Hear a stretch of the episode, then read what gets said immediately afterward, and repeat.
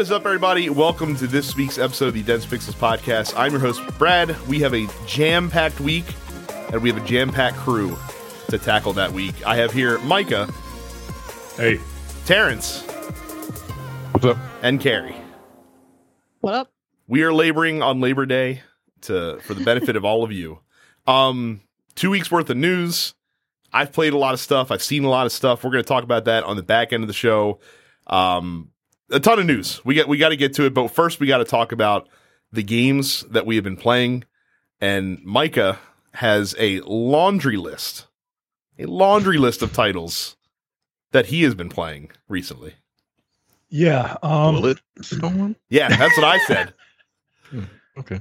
every uh every once in a while, I'll um I'll hop on the eShop on the Switch. You know, I spend a lot of time up here in my office where I keep my Switch because sometimes you just got to get the fuck away from the family, right?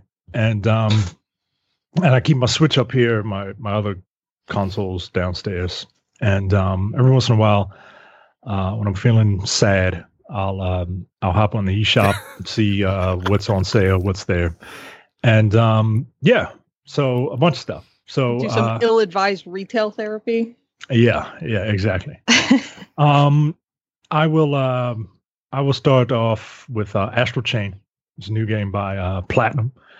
Um, it is uh, it's a platinum game, and it's a good looking platinum game. It's a cool playing platinum game, right? Like the story is just as stupid as as everything. Like there there are these these monsters, but the police have learned how to control a couple of monsters. So they're essentially like your dogs, and they're your attack dogs, and you have them on this leash called an astral chain, and you can summon them. And there are like four or five different types. I only have the melee type right now. You can summon them. They they you can fire them at enemies, and they will go around and shoot and and uh, attack enemies at will.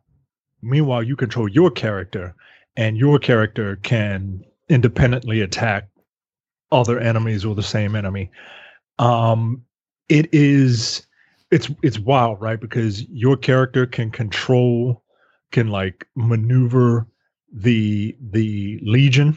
That's the name of the thing, and um, you can do setups like you can if you if you see an enemy is coming at you, you can you can clothesline the enemy with your astral chain like you can you can keep it taut and have your enemy or have your legion on the other side and clothesline the bitch and and the different legions do different things. One of them you can use as a mount one of them you can use as like a, a suit of armor so you can do stronger melees and it's a very unique way of playing a third person action game. And I and you know that's to be expected from the folks at platinum. Um, what is different about this game is that most platinum games have a have a familiar, you know, action sequence and then traverse to the next action sequence and then traverse to the next action sequence, and that's the flow. Uh, this game, since you're a, a cop, you have uh, different cases that you have to do, and there is like the flow is broken up a little differently. Like you have your action scenes, right? where um it's you and your legion and you're you know you you're going around doing all this badass shit right and and when you're done then you go into like investigation mode and you have to solve cases and you have to talk with npcs it's not just bayonetta walking into an arena killing everything running to the next arena and killing everything um it it's it's different but um, it's not bad. Uh, I enjoy it. Uh, something I enjoy a little more is uh, Fire Emblem Three Houses.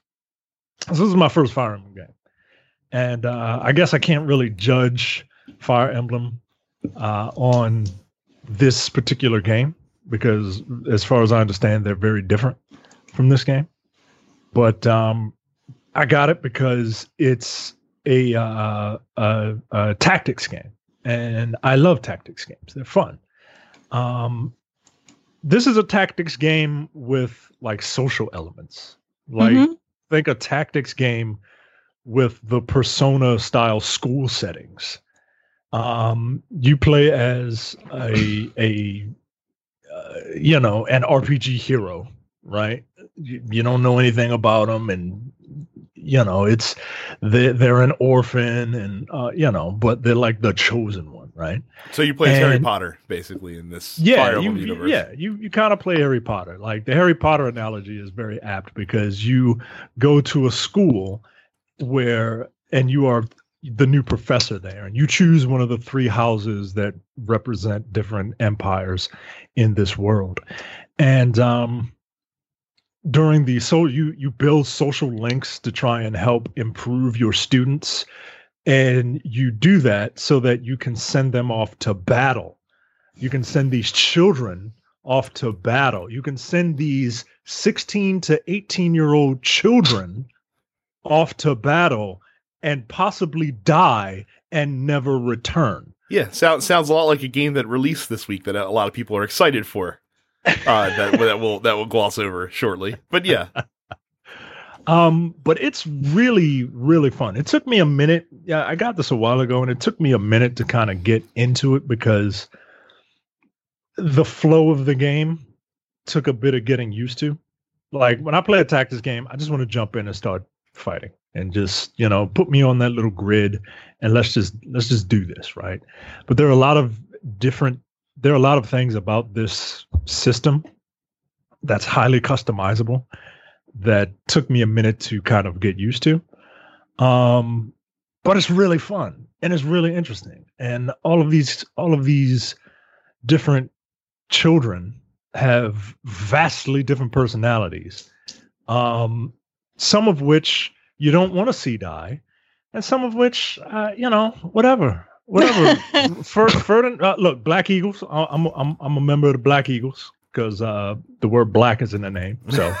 I I mean- mean, I get it. right. Thank you. Um, but you know, I, I love the Black Eagles, but you know, Ferdinand, uh, you know, he died, uh, oh well, bruh, like you, you're fucking annoying. Caspar, uh, you know, if he died, uh, you know, I, I don't really give a shit. Um, but it's actually very good, and the story is very, very intriguing. I, to my understanding, the story changes a little bit um, with depending on which house you choose. Um, do you think you're going to go back and play the other houses once you're done? um, I might this? play. I might. So the Black Eagles are the red team. Uh, there's a blue team and a yellow team. I'll probably pick the blue team um, next, depending on how long this takes me. Um, but um, yeah, I would I would do it just because some of them seem interesting, whereas people on the yellow team don't seem very interesting to me. So I might go back depending on how long this first playthrough is. Yeah, I've heard nothing but good things about Three Houses. Um, I've been into Fire Emblem for a long time, Hmm. but uh, Fate was so fucking bad that like it ruins the whole franchise for me. so like I haven't picked up Three Houses yet, and everyone says it's just so so good, and maybe I'll get around to it. But yeah, I, I really enjoy it. Um, next up is uh, a surprise that came on the eShop. Um, uh, surprise! Bulletstorm is here. Bulletstorm, the uh, the game that originally came out on the PlayStation 3 and Xbox 360. Uh, it looks, you know, it's Bulletstorm. Why did you It- buy this? But Again, I like Bulletstorm when it came I- out. right. And I I, enjoyed downloaded it on PS4 when they uh, made it free. I Still have it enjoyed on. PS4. I enjoy Bulletstorm. Um, this is this is fine. It's fine. It it's Bulletstorm. It is exactly as you remember. Uh, looks and all, right? Like it's a it's it's amazing that the Switch is capable of of uh, handling a last generation game. Yeah, 720p is a very difficult nut to crack, I guess. but um, it it's it's good. It, it, it's it's weird playing it in handheld mode. Like I'm not used to playing first person shooters on I handheld do, mode. I do would not like playing FPSs on those Joy-Con controllers. Mm-mm. No, sir. Nope, nope, nope. I wouldn't even try it. No. Um, but you know, if you have a pro controller, it's great.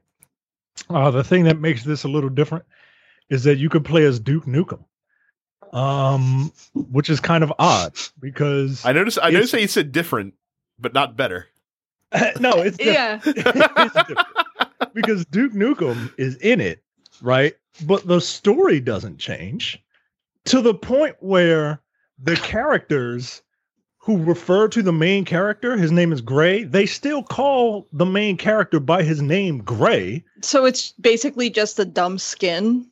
It's a dumb, well, it's more than that. It's a skin, but it's also Duke Nukem's like personality. Like when someone says, Hey, Gray, come here, Duke Nukem says, It's Duke. Who the hell is Gray? And why the hell am I even here? I don't know how I got here. But okay, let's go. Like it's weird. That's actually pretty cool. And Duke Nukem is just kind of he's just kind of going along with it. Like, uh, okay, whatever. I'm here to kick ass and chew bubble gum, and I'm all out of gum. Like it, it's it's very odd, but it's a different experience. To uh, uh, it's a silly thing for an already just completely silly game, but it's it's fine, man. I I it's fine. Um, and this next thing I bought, this is it for me, right? This is the last one. Uh, I bought Superbeat Xonic, and uh, I was looking at the, you know, the best sellers, and I'm like, what the fuck is Super Beat Sonic on here for under best sellers?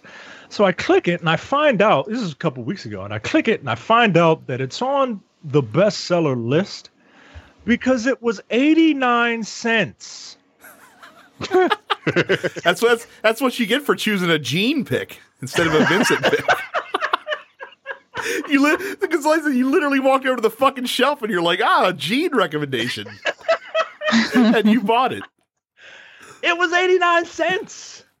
And I had enough uh, Nintendo coins. You know, I had 89 cents worth of Nintendo coins. So you wasted them on this. Superbeat Xonic is uh is one of those rhythm games where um you know stuff is coming at you and you have to time your button presses to the beat. That's all it is. Um I think I've seen that on PlayStation 4. yeah. I'm pretty sure it's on PS4. Also. Um, yeah. If if you if you enjoy those games, uh, and if you enjoy, look, it's all about the music when it comes to those games. And usually those games, their music is very like stereotypical. Like if The Simpsons went to Japan, they would listen to this type of music. You know what I mean? Like like just a lot of upbeat shit. Um, but I, I kind of like some of that music. So if you if you like some of that music and if you like that type of game, uh, it certainly was worth the 89 cents I paid for it. Um, but I don't think it's on sale anymore. So I wouldn't necessarily get it if it wasn't 89 cents. A, So you- a rousing recommendation for uh, Superbeat Xonic Wow. for sure. Um, so I I got uh, I needed a trip or I needed a game for my plane ride. Um, and during some downtime while I was in Nashville last weekend, and so I was deciding between Guacamelee Two, um, Bloodstained on the Switch, and uh, Dead Cells. I was I was going between those three. I really wanted Bloodstained, but they still haven't put out any performance updates for that game on the Switch yet, so I'm still not ready to buy it. ask. Yeah, so I'm not. So I didn't. I didn't end up getting that one. And then Guacamelee was on sale for ten bucks. So I, I, I was like, well, that's that's it right there. Um, and boy, am I glad that I did because I forgot how much I enjoyed Guacamelee. Uh, Mike has talked about Guacamelee 2 on the podcast before. Um, so I'll just give my impressions of it. I actually beat the main story already in the game. Like that's how much I've been playing it over the past weekend. Um, I have forgotten how satisfying like the combat is in that game. I forgot how I like for in that style of game, like that Metroid style game. I really enjoy the pacing in that one because they have the you know the few sections where you have to execute on some very precise platforming to proceed but it's broken up very consistently with with the different combat rooms and stuff like that that they make you do and that's a lot of fun um like I said, getting all the different wrestling moves and chaining, you know, chaining the combat. I really enjoyed actually the upgrade path this time because they had a lot more upgrades in this one than they did in Guacamelee One, and it was really fun. Um, you know, doing it where you could just uh, like build your combo meter to insane proportions and like kind of getting upgrades that would help kind of help support that against the different enemy types. Uh, I really enjoyed like the chicken moves that they added to this one as well, making that a much more well-rounded way to play. Just a super fun game. Um, I'll probably attempt 100% it. That's going to be easier said than done because I've already wandered into some of the uh the the the key levels that you have to get these keys to find like the chicken illuminati basically and some of those sections are balls hard to to platform through uh, so we'll see if i'm able to to persist with that 100%ing of guacamelee 2 but a, a fantastic game. Again i don't think it's on sale anymore. Um but pick this up. It's it's fucking it's it's fucking great. It's so much fun. All and and the other one with this one too is it's it's it is just dripping dripping with other video game and and like pop culture references strewn throughout it with the with the different uh, Mexiverse uh, dimensions that you can travel to. Uh, my favorite one being the what was it? I, I don't remember what it was called, but it was the Street Fighter one where you're on the docks and, and you beat up the car, uh, much to the chagrin of the guy who owns the car. Oh, that yeah, you're, that yeah. you're destroying, and then uh, to get a perfecto at at the end of that. So, yeah, Guacamelee 2 is fucking fun. Um, if you never played it, the Switch is a fantastic console uh, to play it on. I played the whole thing in handheld mode, so very good there. Um, my new obsession, though, is Slay the fucking Spire. So, so I saw Slay the Spire during one of the presentations that I got to see. I'd never heard of this game before. Played it at the expo that I was at for about 15 minutes. And then as soon as I got back to my hotel room, I immediately downloaded it onto my Wow. Nintendo Switch because this game is if if you are if you are the target audience for this game, which I very much am, uh, it is addicting as hell. So so Slay the Spire is a deck building game. So if you're not familiar with what a deck building Ah. game is, you start with a character who has a preset deck of like 10 different of 10 cards and they're very basic cards and you have to make your way through different encounters and there's minor enemy encounters there's major enemy encounters you might find treasure you they have like little rest stops along the way that you can either rest and gain some HP back or you can upgrade one of the cards in your deck to a more powerful version of that card and then they also have random encounters uh, that you can run across as well which could be a variety of things. Sometimes good, sometimes not so good, but that you don't know what you're getting from those. And you progress up this path and there's branching paths, so you have some agency over how you tackle each level. But what you're doing is you're trying to climb this spire and what every 15, you know, encounters or so, you run into a boss fight. And if you beat the boss, then you know, you'll get a very powerful card to add to your deck and you move on to the next thing. And if you beat all three levels, then you win. Um, but if not, then the game ends, but you gain XP. And as you gain XP, you unlock the ability to get more powerful cards and more powerful relics that you can potentially add to your deck. Because essentially, as you defeat enemies, as you gain treasure, you're going to get new cards to add to your deck. You're going to get uh, relics, which have powerful effects that can, you know, positively or negatively impact you as you go along. Uh, there's merchants that you can buy cards from. You can also use the merchants to call cards out of your deck, so you can get rid of some of your less powerful starter cards, so that you draw your more powerful, um, you know, the the good cards that you get. But it's just it's so much fun playing this style of deck building game where you can you know kind of tune your deck to how how the strategy is kind of working out for you in that run based on what cards are available to you and and based on you know the different relics that you get. And it's cool because it's a roguelike game so like even if you a full run on the spire takes about an hour and if you get knocked out earlier obviously you're not wasting a lot of time. So it's just easy to to jump back in and and just build some crazy combinations. Like i posted a video in the game group of a silly deck that I made with one of the characters, and I basically like two turned the final Spire boss who had like 400 HP, which is a lot in that game. So like like that's the kind of shit that you can do. Tremendous amount of fun.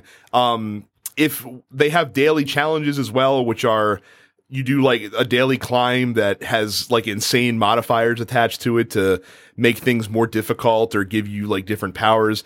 Once you have slain the spire with the character, you can tackle doing it in what's called the ascension mode, which adds basically handicaps. And there's 20 different levels of that as well. So if you get really good at the game, there's a lot of challenge there. Again, just a, just a tremendous experience. I think it's $25 on the Switch.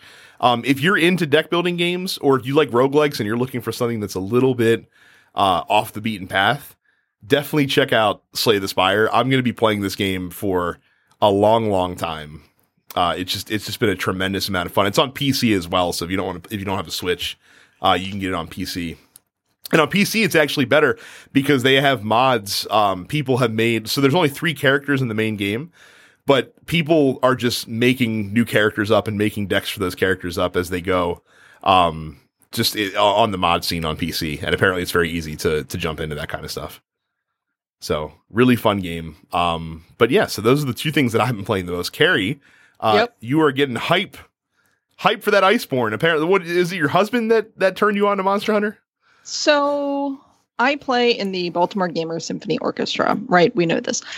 Um, and our fall show is themed to like villains and battles and whatnot. And I'm on sort of like the committee that helps arrange music for the orchestra. And one of the other members came over to me and said, you know, there isn't really like a, a true villain in Monster Hunter, but there is this one real pain in the ass monster, and his name is is Basil Goose.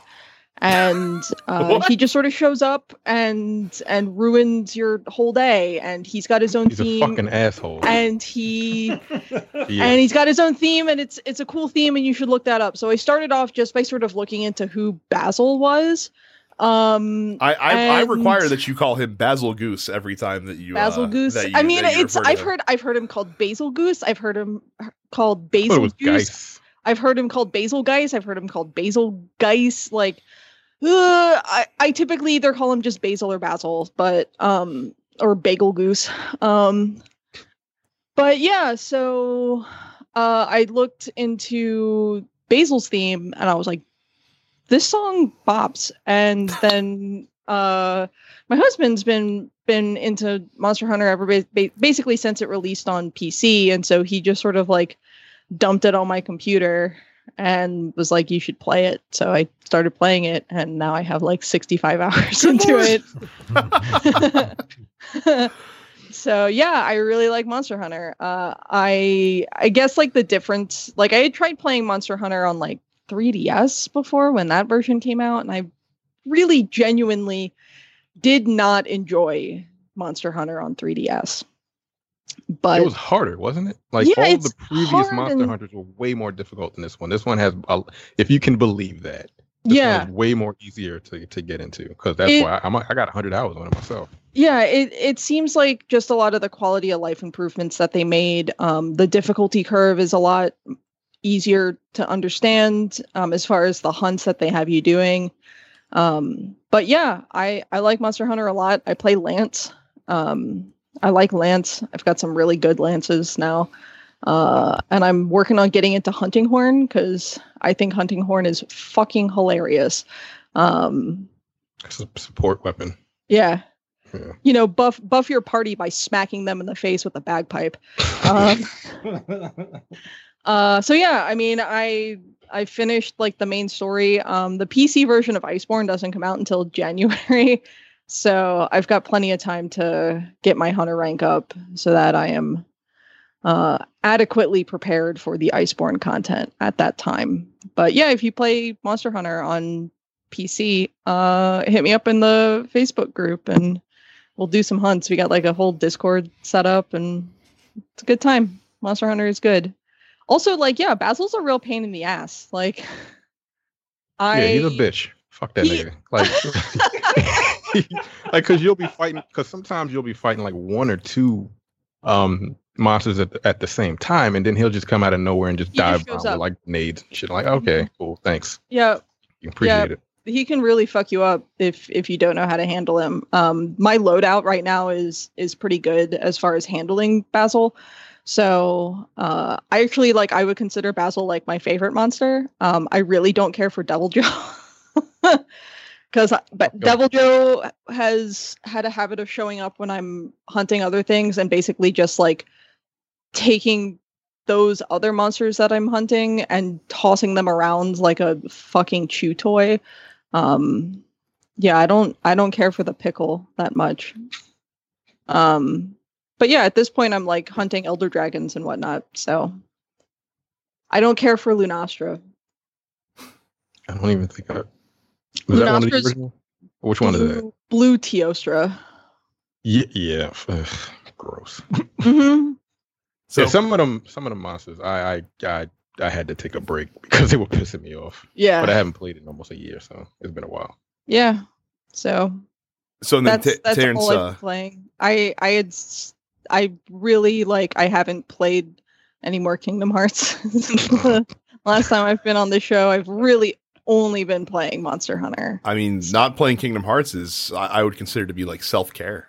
that's that's a that's No, a I good still, idea. I still want to. I still want to finish the series, but uh, yeah, Monster Hunter is a much better game than Kingdom Hearts. So Cool. And then uh Terrence, since you haven't been on it a little bit, I didn't know if you have been playing anything new or not before we moved on to new releases. Oh no, the only thing that I've been playing is actually uh, No Man's Sky. Oh, awesome. Um, yeah, I have 75 hours into that game. Uh, new game, new game. Um, because the old my old save, I had the, the very first time I bought it, the- the first time I played it back in 2016. I think I put like 25 hours into it, and essentially, you didn't really do anything. Like when Micah used to ask, "What do you do in in No Man's Sky?" nothing. Like you would you would literally kind of just go from planet to planet. They would be like different biomes and stuff. And then you would like you would have to like harvest stuff to keep your ship from not being able to run. And you would just take pictures. Um, and then you tried to try to get to the center of the galaxy or something like that. That was the original uh No Man's Sky. Then they came out with a bunch of different updates. The next one was the I I thought next was the biggest, but apparently Beyond is the biggest one. Um this one just adds a bunch of multiplayer features. Uh, Next added m- the majority of like the gameplay m- stuff. Uh, like there are a ton of different biomes that you can fly to. Like they added building in the first update. I don't remember when that came out, so but I didn't really get into it a lot there. Um, when was the last time you played? Oh, it's been When it when it when first came when, out? when I think I think when next came out, I I jumped in that for yeah, I, I jumped in for. And then you were like, "What the fuck is happening?" And you you just was you just stopped. I was overwhelmed, and I and I knew I'd have to start Yeah. over, and I was and I was still neck deep into playing Destiny 2. So I was like, I know I'm not Right. going to be able to dedicate the time to this, so I, I didn't even worry about it. Yeah. Um. With that, with that update, you can again. They added just a ton of shit. It's just there's a lot. Uh, what I've done since starting a completely fresh save. Um. Again, I put 75 hours into it. Like I didn't really get a lot into the building when Next came out. I only put maybe like three or four hours into Next until I, because I got stuck on a planet because I I don't know what the fuck happened. But anyway, with this with this update, you remember when you when when it first came out, you could only have stacks of like 250 hmm yep. as far as materials. You have th- 10,000 now. Holy shit. like they were like, yeah, fuck it, 999, 9,999 of, of any any um uh, element. Like other things, you can only have like stacks of five, but then they have cargo space where you can have stacks of 10 or 15 or 30 as far as like things that can only hold five. So that helps a lot. Like Yeah, I'll, I'll, I'll say not having not having to worry about par- parsing your fucking carbon out Yeah, between I your mean, ship and your still- person. like there's still so much to do that you're still some you're still there's a lot of inventory things you got to work with um but that helps a, a, a ton. Uh building is it's, it's a little quirky. Uh there's a lot of stuff that i want to build but i can't really figure out uh, like i have things in my head but i can't put it down in the game You saw you saw you saw that uh you saw that cyberpunk city, didn't you? That somebody made online. yeah that was that was in build mode like you can do whatever the fuck you want in build mode i'm in like i'm in story mode Oh, okay. so a little different. Like you have to have material to build, and like you got to farm all that shit. Uh, and I'm not doing that. like that's, that's they just give you unlimited whatever. Just build whatever the fuck you want. I mean, That's and that's another. Like if you want to play the game just to do that, that's a whole suite that you can do. It's it's pretty awesome. But go ahead. I was gonna say I did I did see your uh, your walkthrough of your uh, Yeah. estate in No Man's That Sky. It was the weirdest episode of Cribs I've ever seen in my life. So that took me three hours because I was like I started with the building and then I'm like, what can I add to this? And then the thing about this new update is like you have to power everything, which is fucking stupid. so what so what happens? Like you have to either have like solar panels or bat like solar panels with the battery set up. So the solar panels will gather energy at, and during the day. So when it becomes night, the batteries will kick in, and then you'll have the saved that saved energy powering your base at night. So yeah, of course, it's solar power. Uh, or you could try to find an electromagnetic field, which is usually really never. When, if you start building a base, and you're like, oh shit, like I need more power, so then you got to search. More than more than likely, it's not even nowhere near where your base is. So maybe like 600 units or whatever they call it, as far as like feet, it's like units away from whatever. Um, so the one that I found was 700 units away from my base, and then and and but your base only is only 300 units around. So it wasn't within the confines of my base, so I couldn't fucking use it. So what you have to do is there's glitches that the people have found. It's like you can extend your base by building like walls all the way to that. So you build that and then you, you put the electromagnetic generators in that field and you got to run a wire all the way back to your base so you can power the entire thing. Like I don't know why the fuck they added that. It's really a pain in the ass. But um I, I, I don't get it. Like people really don't fucking like it at all. Like it's it's just it's just annoying. But besides building bases, I've gone like there's a bunch of different biomes I've added. Uh, wanted to start building an underwater base. Um, I have a whole fleet of starships. I have a fleet of freighters that you can buy, which cost like hundreds of millions of credits. Um, there's like A through C through S class uh, ships that you can buy. Uh, you can send your freighters out on missions that they do in real time. So like you can send your freighter, you can send your fleet out on a mission. It may take seven hours, like real time. so you, you send it out seven hours later you turn your game back on and it'll come back with like either credits or like really expensive stuff you can trade in. You can do farming which i showed in my, my video. Uh, that you use the actual plants that you plant. Those are also that also takes real time to grow. Some take 15 hours. I'm like what the fuck? Some takes three some takes one some take one um but then you harvest those and then you create other things that you can sell for like one million dollars a piece. So it's basically just collecting as much money as you can so you can buy more stuff or you can just trade with other people. It's it's a lot. And I've run in I've actually run into other people like once or twice in my 75 hours of playing. I've ran into actual people on different planets, which is kind of cool. Or you can just go to the Nexus, which is basically the tower and um in um what's the game called? In Destiny. One that you Destiny 2 that you can uh just meet up with a whole bunch of people and do like multiplayer missions. They're just like space combat missions or take a picture of this planet or kill this this many an- uh, animals on a on a planet and then you just go back and then they give you credits for it. Like there's a lot to do and I still haven't done everything you can do and I'm 75 hours into it, but it's fun. Like if you, if you liked it when it first came out when you really couldn't do shit, like you will probably love this game because the, the it's a complete 180. Like, it's really good. I have to find time to get back to it. It's so hard right now, especially with everything that's coming. I, if you don't soon. have the time, don't even bother. Yeah, it's gonna be because difficult. the the first like eight hours is like a, is a tutorial, just to kind of teach you what the fuck to do if you've never played it before. It's a lot. And Mike is still not convinced. I can I can tell yeah, by the like, look, by the look on his face. I mean, so. it's a it's a point of pride at this point. Like all that sounds cool, but like no, it nah, is, it's I, cool. I can't, and it, it looks better. Like, and it, it even looks better. like it's it's fun, man. Like if, if this is your type of game, even if you just want to build shit, because there's a bunch of stuff that you that they've added, you can just build whatever the fuck you want. Like, like that cyberpunk um city was amazing. I don't know how the hell they did it. I have no clue. So. But it's a really good game. Like they deserve. I mean, it's been three years, but they deserve. But they deserve a lot of credit for actually putting out the game that they told you that they were going to put out three years ago, and then some. To be honest with you, because there's shit in there that they didn't say you'd be able to do that you can do. So it's so really good. Is this essentially Minecraft, but like for science fiction people? Yep. It, maybe. Maybe. Yeah, as far as the building aspects go, yeah, kinda. Okay. Yeah it's it's it's it's fun. Is that is that like, what they did? Did they did they trick us into playing adult Minecraft? Basically. God damn it! It's possible. Like I'm sitting there searching for S class hauler now. Like I'm, I'm like, the fuck am I doing? Because it has 48 slots, so you can hold more material. So whatever.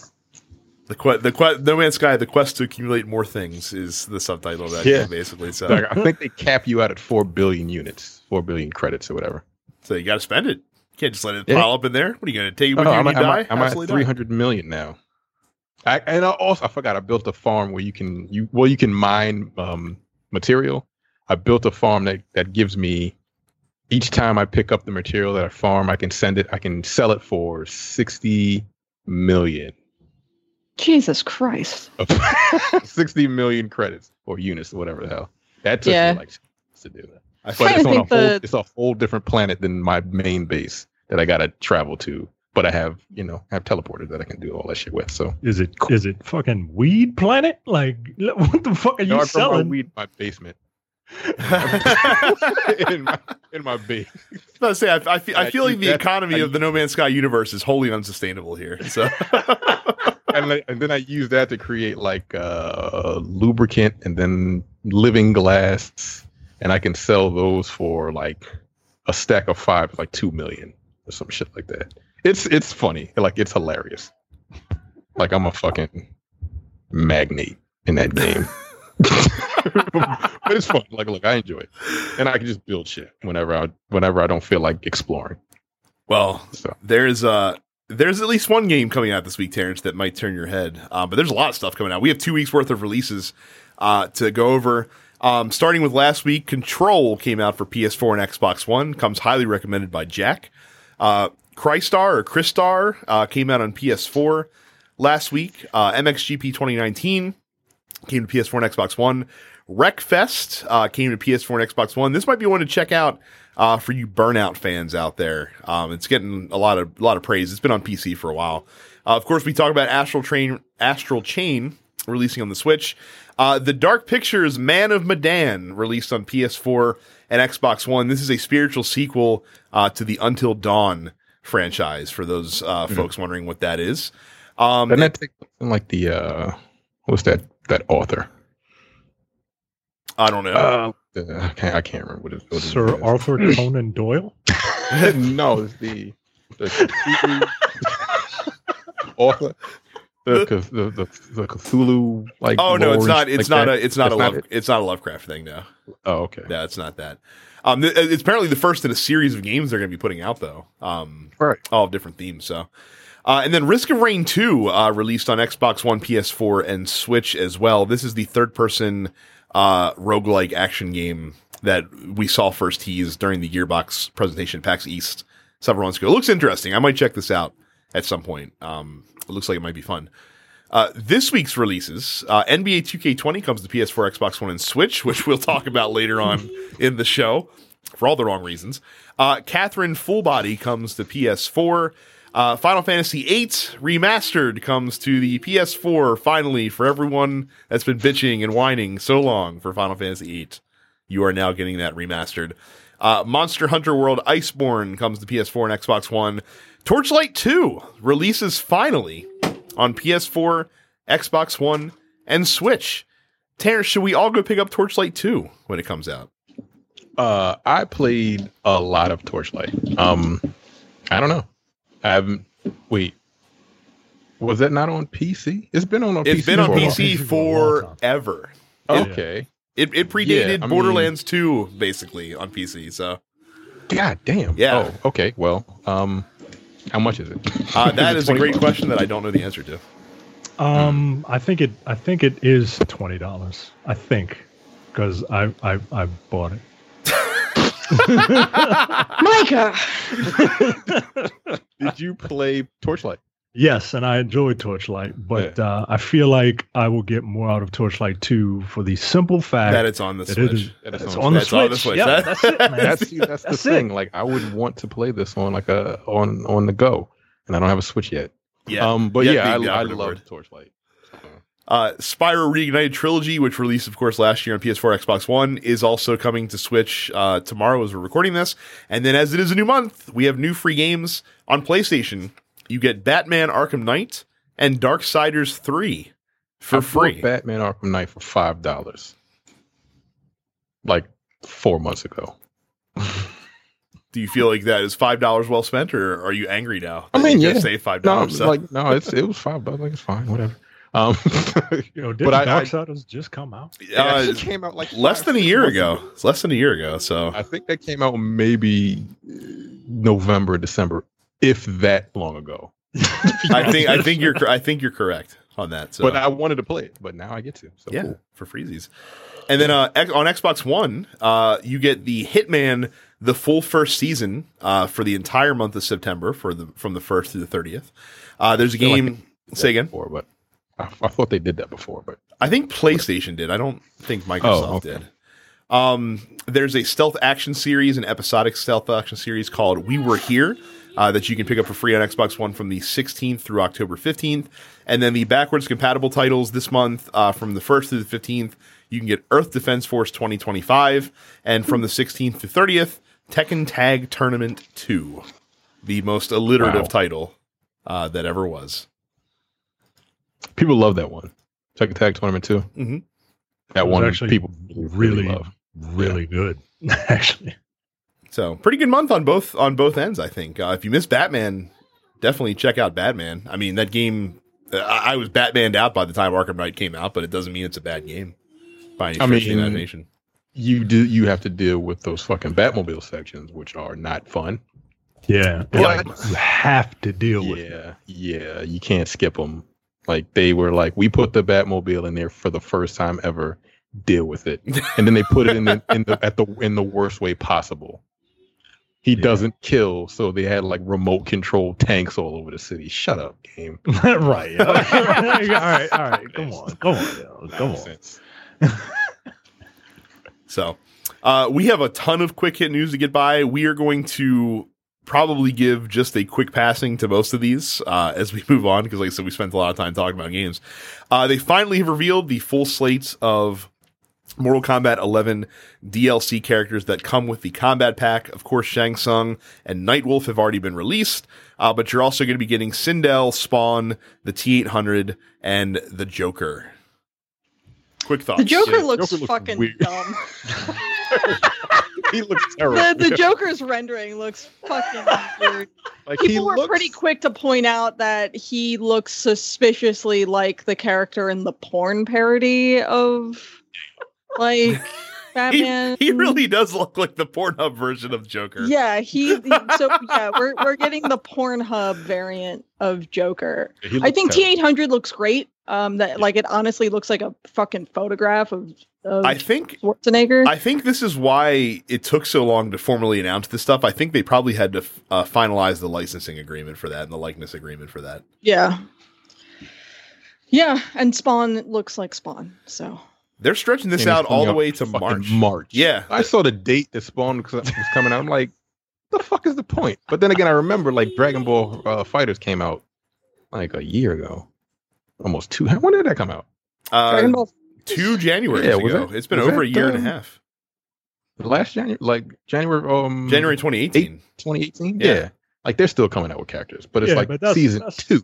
Yeah, Yeah. Three or whatever second or season. third combat pack. Like these motherfuckers are coming out once a month, and he's not coming out for almost a year. Well, that's the problem, right? Like this is what happens when you don't want crunch. Like NetherRealm was called out for having crunch issues. It's like, all right, well, you don't want crunch, you don't get a new character every month. Sorry. That's And bullshit. that's that's, like they, they, no, like, here- like no. Here's the thing: they knew that these are the characters that they wanted, and this is a fighting game, yo. Come on, Don't- give me that bullshit. Like, what a uh, uh, what a what a I want to see what his I want to see what his his cape looks like in game Yeah, yeah. because that's like because most of the time they have him capeless, and I'm like, uh, well, that's not really Spawn. That's just dude, nah, whatever. I'm Like, very the cape yeah. is the iconic part of Spawn and his I'm- face. I'm very curious to see what uh what they do with it. Like you said, I think they're gonna cop out. like because that's a lot. Yeah, Like they I copped out in the movie right. because the cape was so fucking difficult. I'm I mean- uh, you know, I they or they're gonna cop out. They're gonna cop out and not have the cape and just have it materialize for certain moves, or they're gonna cop out and have it be like Superman's cape, and it's not the same. look, since the T800 is apparently going to be in every game from now until the end of time, I'm just curious to see how they're going to shoehorn it into Final Fantasy VII Remake. That's going to be very curious to see, to see how that happens. It's the third game that he's in. That's in, in this in this fall period. Hey man, they got a movie coming out. They do, man. They, they- they must be paying fucking licensing all over the all over the map right now. Um, there's a game on Steam called Ion Fury. It's a old school like Doom style first person shooter. Uh, there was some uh, homophobic content that's in the game, um, and they also found out that uh, the creators of the game had made offensive comments in the past against trans people. You know, talked poorly on social justice warriors, fem- feminism in general. Um, there's stuff in the game that's just blatantly homophobic. So they got some outcry. The developers of Ion Fury, who by the way uh, are the have remnants of the old 3D Realm studio. So we talk about Duke Nukem. So there you go, right there. Um, they said that we are going to. They said that they were going to um, donate to charity and edit out some of the controversial material in the game. Uh, Steam being Steam and fucking incels being incels, uh, review bombed the shit out of the game upon this news. So the developers of Ion Fury have backtracked on this uh, on this plan. Wow. The whole thing is fucking stupid. Just from like start to finish.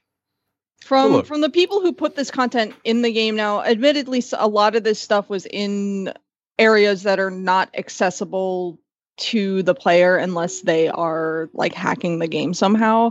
But it's the idea of like okay, cool. Really like you're it's fucking 2019 and we're putting like that kind of language in the game and thinking that people aren't going to stumble upon it. Like it's it's fucking stupid. That's stupid. The the the decision to edit stuff out I don't think is stupid, but the the response to them being like, "Hey, we're going to take this completely inconsequential content out of this game." With all the negative reviews, that's really dumb. And then their review, their their decision to backtrack and be like, "Oh, just kidding, we're keeping the thing in the game." So, Here's the uh, here's the statement from them. Uh, "Quote: We do not support censorship of creative works of any kind, and regret our initial decision to alter sprite in the game instead of trusting our instincts. 3D Realms and Voidpoint stand together on this matter." No, they So they did they did clarify. They did say the the use of the word fag bag in an area that was inaccessible without hacking the game and was added by a developer without approval from anyone was removed a few days ago. We once again apologize for this text as it doesn't reflect the values of 3D Realms or Voidpoint. Uh, a portion of our community made it loud and clear they felt removing "oh gay" though was censorship and should be protected by free speech. We respected that decision. Uh, jokes at the expense of marginalized communities will not be present in future games published by 3D Realms. Yeah, o- Ogay apparently is a shampoo brand in the game. That's a that's a cent above of like Olay shampoo in real life. Like, Like, that's of not Olay. funny. It- no, it's not. Olay That's what I'm saying. Oil of okay. Yeah. Like that. Where's the joke? That's that's corny. Like, what the fuck does that even mean? What that that gay people are clean, and and, Like- and straight people have dirty ass ratty hair. Why it's almost like they probably shouldn't have put the content in the game in the first place. Perhaps. Right, uh, yo, I, I I don't understand bigotry, yo. I really don't. Like, this is Look, there's a slew of fucking dumb straight men out there who barely want to wipe their ass because they think that anything going between the cheeks is gay. So, That's hilarious. what? No, oh, that's, that's, that's, look, she, that sounds ridiculous. It's the truth, man. there's I- I thought- I grown thought ass it fucking men yeah, out there until- with poo in their butt because they don't want to wipe their ass because they think that touching their own goddamn butthole with toilet paper makes them gay.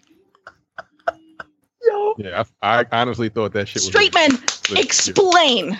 yo, When I nah, heard- yo, But nah, then people, some nah. people were like, they legitimately like verified, and I'm like, y'all are retarded. Yo, I'm like, I don't- look, that's not a word I'm supposed to use, whatever, but that's ridiculous. Being Yo. clean isn't gonna make your dick fall off. I promise. I promise it won't. I promise that you will still be fully intact.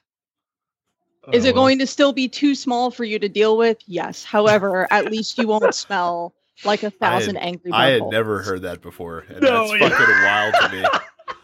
What is wrong with people? Wipe your ass, straight men. Oh fuck it! I'm as gay as the day is long, then, man. Cause I, I'm gonna wipe my ass if I gotta take a shit, yo. Like, what the fuck? Look, I, I'm not even mad that they kept the stuff in the game. It's good to know which companies and which games that we should be avoiding if you don't support my- this bullshit. Like, so- look, you can put whatever the fuck you want in your game. Like, I'm not gonna buy it. I'm not gonna buy it, and I'm gonna actively discourage other people from buying. it. Yeah, that's just ridiculous. God damn. so I, I just don't understand the point I in just- general. just Why? for for the what? for the fuck to fucking funny. trigger trigger the libs, as they say. So You- I guess. So apparently they are going to be donating ten thousand dollars to the Trevor Project, uh, which is a nonprofit which helps LGBTQ youth. That's good. Cool. Um, maybe just don't put that shit in your games in the first place, though, guys. Uh, seemingly, uh, PewDiePie or PewDiePie, as we were fond of calling him here on this show, uh, has reformed his Call it that ways. because that's how it's pronounced. I, I I understand. PewDiePie. That's oh, that's what I'm going with. Uh, he recently became the first YouTube creator uh, to attain 100 million subscribers. And apparently he's done it by turning his act around, and he is once again back in the good graces of YouTube to the surprise of nobody, considering how much ad revenue he's probably bringing good, in. good graces. Well- dick YouTube. So apparently he's Are we on YouTube? we are on YouTube. Yes. We are. Yeah. Oh, well, Fuck fuck, YouTube. anyway. We're not we're not making we're not making money from YouTube though, so don't don't don't worry about pissing off YouTube. It's fine. Um apparently he's done this by kind of focusing his channel back on gaming. Apparently he's been playing a ton of Minecraft, uh, which has been making his advertisers happy because Minecraft is a very inoffensive game, of course. Uh, he's been using his fan base to support uh, charities uh, for various good causes. And so I guess uh, YouTube is happy to embrace him once again, and he has found success uh, by become, crossing the 100 million subscriber threshold, which is insane to me. I'm giving him two more months before he says something racist again. Yo, 100 million subscribers. Man. That's a third of this country. It is. If it was all in this. if it was all in the US, it would be not. But literally a third of the damn, country. yeah. That is that is a lot of people, though. That is a, that To is a- subscribe to this fucking. What is he? He's just general- Swedish? yes, he's Swedish. Just general content creation. So But he's got his Christ. fans. And he's not funny. Like, I've seen his video. The nigga's not funny. You know? I don't get it. Like, I, I, yeah, but you know what? Neither is Family Guy, and that's still in the air. Look, so look. Family Guy's funny, God damn it. it was well, I, funny. mean, I, I haven't seen it. it was in funny. A couple of years, but like when I watched it, it was funny. At the very So, uh, an Amazon listing for a Power A Nin- Overwatch themed Nintendo Switch case was pulled or was was listed and then pulled very quickly thereafter, uh, a couple of weeks ago, and so that's fueling speculation that Overwatch is going to be coming to the Nintendo Switch very soon. Um, Jeff Kaplan, who is the Overwatch game director, in response to this said that he is, quote, I'm loving the Nintendo Switch.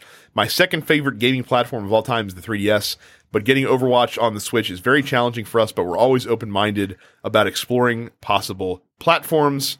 Um, so Overwatch for the Switch confirmed, I guess. yeah, That was a very that was very non uh, non denial denial. So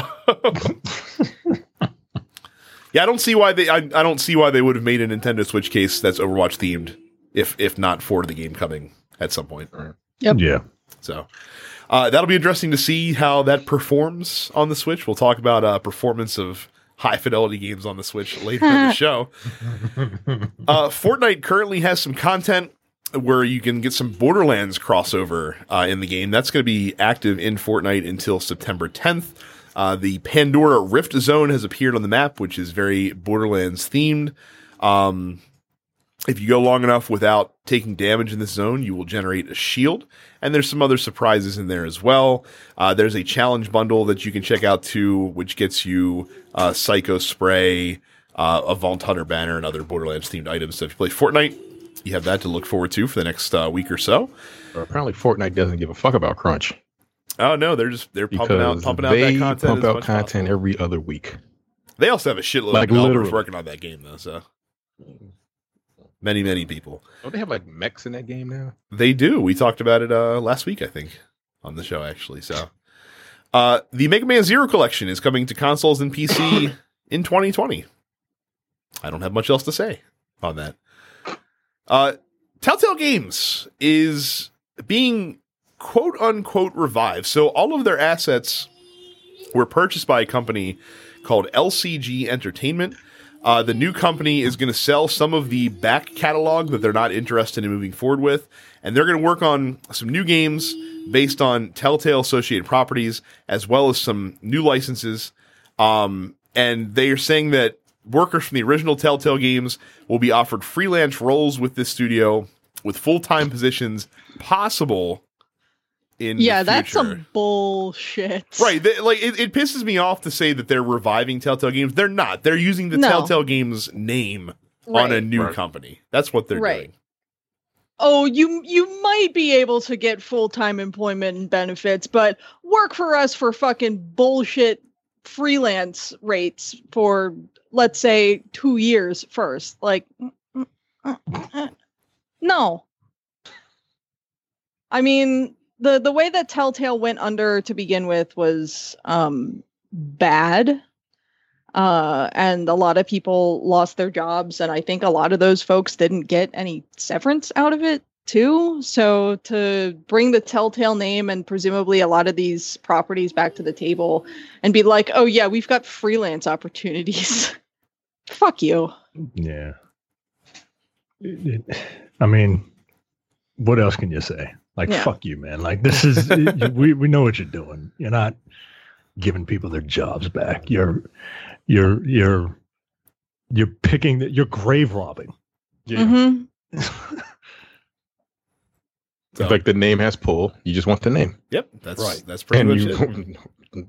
may or may you may or may not get good developers on on your team again, but hey, whatever. That's fucked up. But we'll see. I'm sure. I'm sure we'll be seeing the championing of the return of Telltale Games within a couple of years' time. So, quote unquote.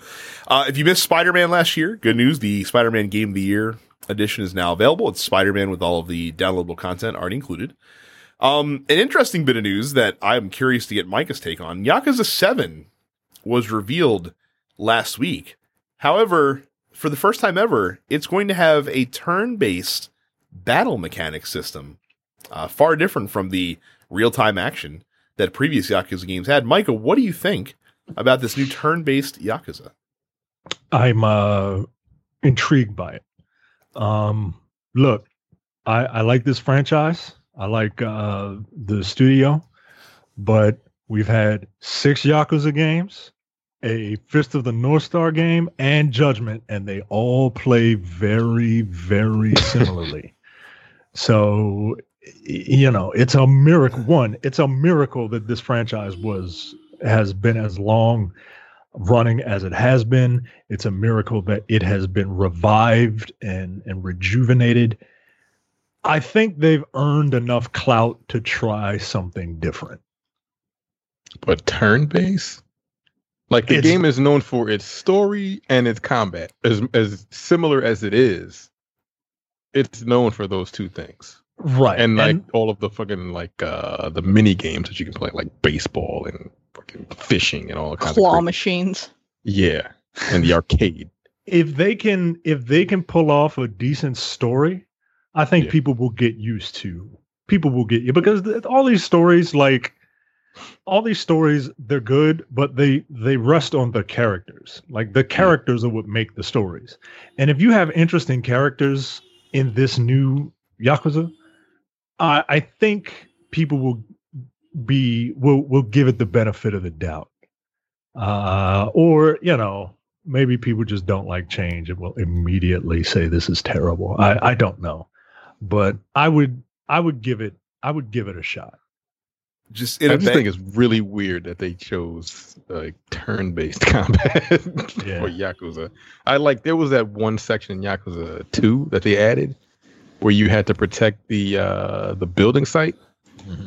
Like I didn't like that at all. that shit was boring. It wasn't necessarily turn based, but it was like you had to like create a, a a group of people and you would just fight on the on the, like the board.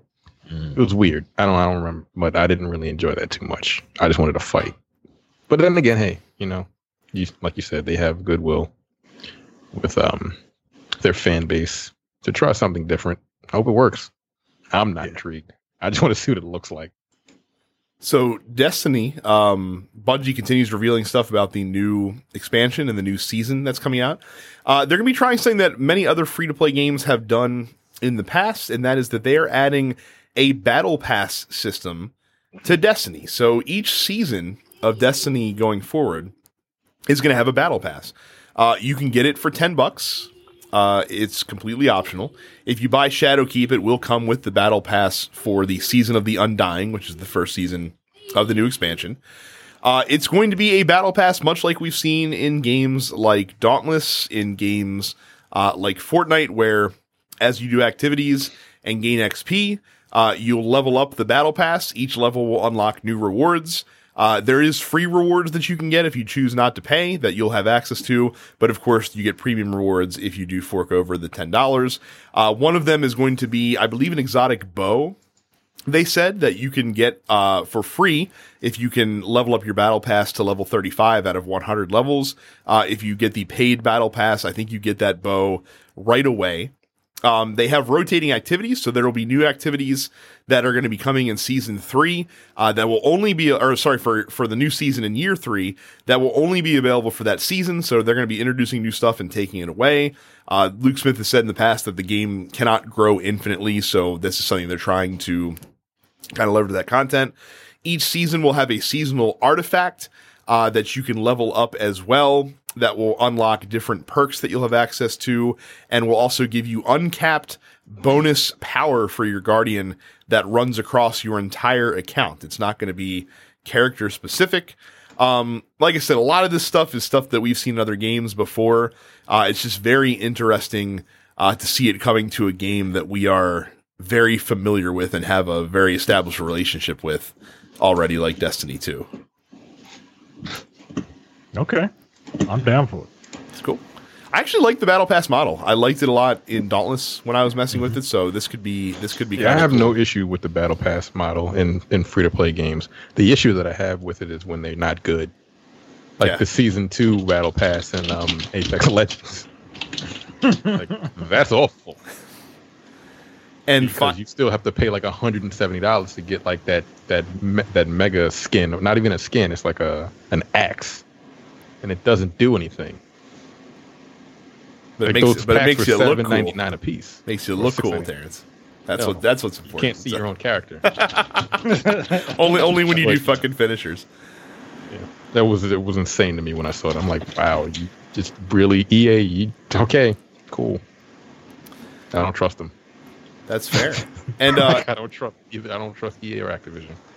And finally, uh, PlayStation uh, will not have a press conference at TGS this month. So much like they skipped E3, uh, they're not going to be doing a stage presentation at TGS. They will still have a booth at the show, um, but no presser for Sony. Again, they don't have much to talk about right now. I guess while we're waiting for PlayStation Five to come along, so we'll hear more from them later on.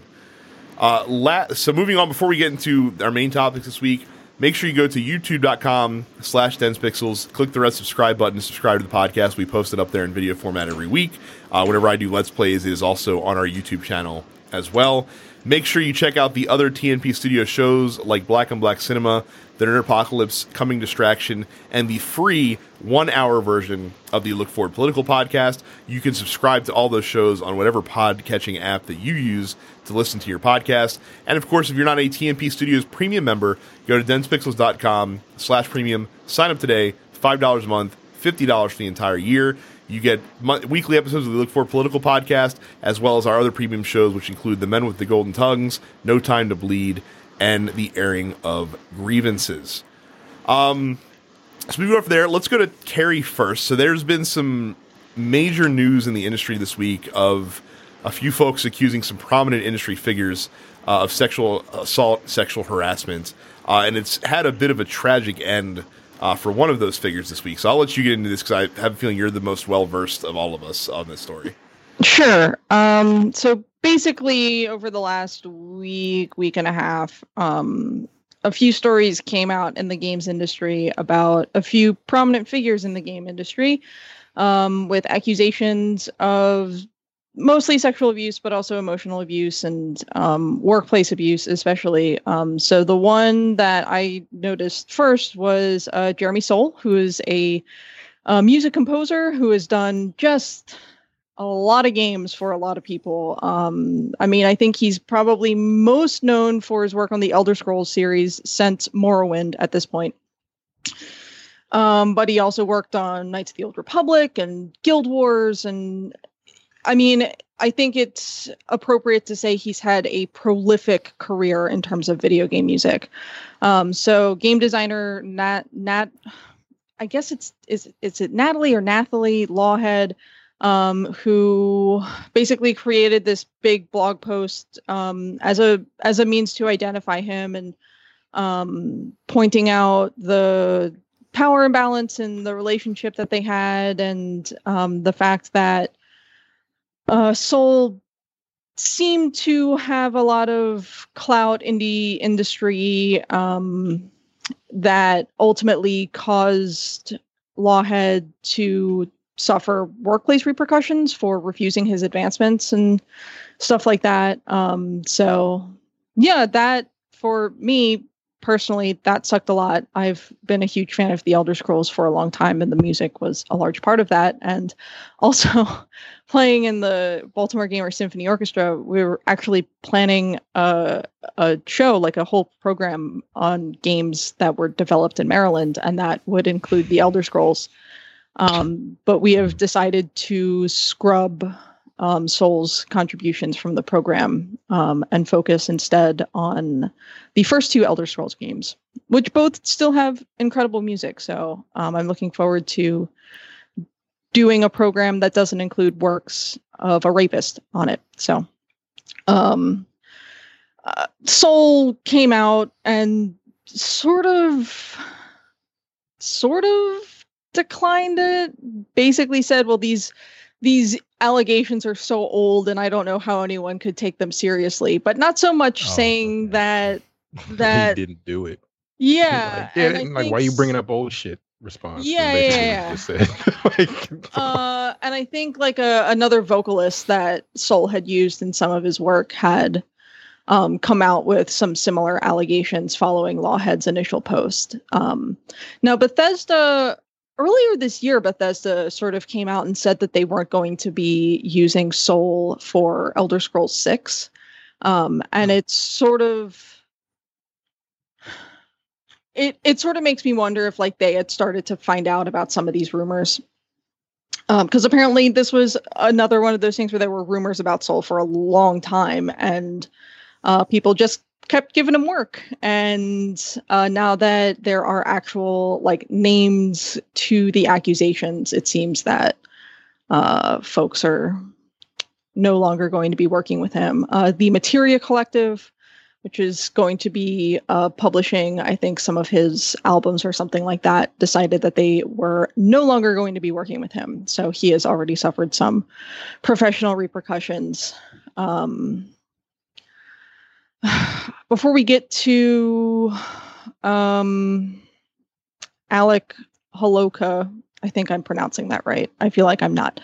Um, I do want to talk about uh, Luke Shelton, uh, who is a programmer at British studio Splash Damage, um, Adelaide Garner, or who currently works in tabletop RPGs, uh, put out a lengthy Twitter thread accusing Shelton of sustained psychological and physical abuse that happened two years ago, um, saying uh, every once in a while, like she, she said, every once in a while, like now, I realize I'm still terrified of him. He's a whole country away, and I will never see him again. And he has no way of contacting me, and I'm just as scared of him as the day I left his flat for the last time.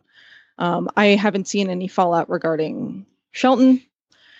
But yeah, I think the the biggest or what turned into the biggest story of the week was um, Zoe Quinn, who developed Depression Quest and authored Crash Override and was the focal point of the fucking gamer goobers. Um, she posted a, a lengthy account on her Twitter account, which she has since shut down. She shut down her Twitter account, um, recounting abuse from indie dev Alec uh, Holowka, best known for his work on Night in the Woods, though he did do other games like Aquaria. Um, I just think Night in the Woods because Night in the Woods picked up a lot of Steam and I think won a few awards and whatnot. Um, but basically, uh, saying that uh, he abused her over the period of of several weeks and sort of trapped her at his apartment in Canada and uh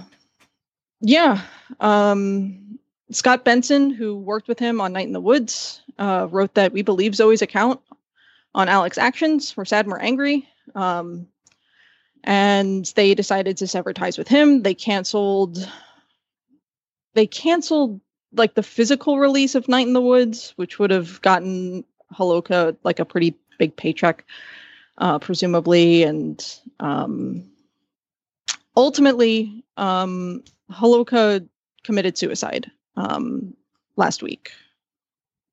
So um, it's a it's a tricky situation. Um, his sister Eileen um, said that uh, Alec was a victim of abuse, and he also spent a lifetime battling mood and personality disorders. I will not pretend that he was also not responsible for causing harm, but deep down, he was a person who wanted only to offer people care and kindness. Took him a while to figure out how. In the last few days, he was supported by many Manitoba crisis services. I want to thank everyone for their support. Um, but yeah, ultimately, um, he killed himself following the exposure of his uh, alleged abuses and whatnot. So, I mean, we we talk we talk all the time about how video games are a great way to escape from real life, but video games are not insular insulated from the politics of the real world. They're not. We've we've seen so many examples of that in the past several years, and like Carrie mentioned, Zoe Quinn is central in this story, and Zoe Quinn was also central in Gamergate, which exploded and became essentially what is what we now know as the alt right movement in this country. right, Essentially. So that started here and, Right. and then exploded past past video games. Um so you can't ignore it. And and there's been a reckoning uh for for sexual predators and and sexual harassers across the country and across the world uh during the Me Too movement. And frankly, it was only a matter of time before before you know something explosive um dropped like this. yeah. I would say. I mean, it's it's an incredibly nuanced situation. I think um you know, I I believe women. I I think um you know, based based on what on what Quinn said, based on what other members of the Night in the Woods dev team have since said about him, um, based on other accounts online, I fully believe that Alec Holowka was an abuser. However, I don't believe that means he should have died. Um, I think he was clearly a very troubled individual, um, and that those troubles expressed themselves in the way he had abusive behavioral tendencies. Um, I think it's really unfortunate. Um, I just my biggest concern and like it's it's already started to happen is that people are using this as a rallying point against victims of sexual abuse Right. that- like, well, look what she did. She she, She- she's she lying. made him kill and- himself. yeah and that made she she she made him kill himself that uh you know false accusations ruin men's lives look at him he was he was he was the victim of this situation and um ultimately he he was the victim of his own situation absolutely but he didn't kill himself because of one incident you know it it's just it's it's tough. Um i i think that me too coming for the games industry is um a long time coming. Um and i want to see these people held accountable for their actions. Uh i mean women have said over and over again that they don't necessarily feel comfortable working in video games. We saw last year with uh, Riot being held responsible for their sort of bro culture uh, that uh, this is this is a a cultural issue in the video game industry, um, and my concern is that the issue will be swept aside because uh, one likely abuser chose to end his life. So This is a cultural issue. Full stop. Like, Yeah. Period. Not even not just the in like the video game industry. Like it's oh no, I mean it's it's yeah. it's, an- across the board, like but god damn. You know? yeah. So But then again, like the majority of the video game industry, what is what's the percentage as far as um white males like as a whole in the video game industry? I don't I don't I don't- It's I don't- really fucking high. Yeah. Is it? I don't. Is it It really is that high? Bad high. I don't Yo, know. It might. Like, I'm gonna go 97. Fuck it. Like I don't know. I can't. I Um, can't no, imagine it can't be that high. But it's, probably pretty It's high. got to be no less than like 75. It's it's probably it's definitely probably majority. I would say. I would probably say like 80. to be real, to be to an honest number would probably be be 80 percent. yeah. It's crazy. Like, but ugh. it sucks that he killed himself. But then again, like you said, that's not the only like that one incident isn't the reason. And he had he had to have had other issues. Um, right. It's Right. Yeah. Yeah, I mean, look, I feel kind of bad for the guy, but at the same I sympathize time, for his family Yeah, more feel- more than I f- anyone. I feel bad about the situation.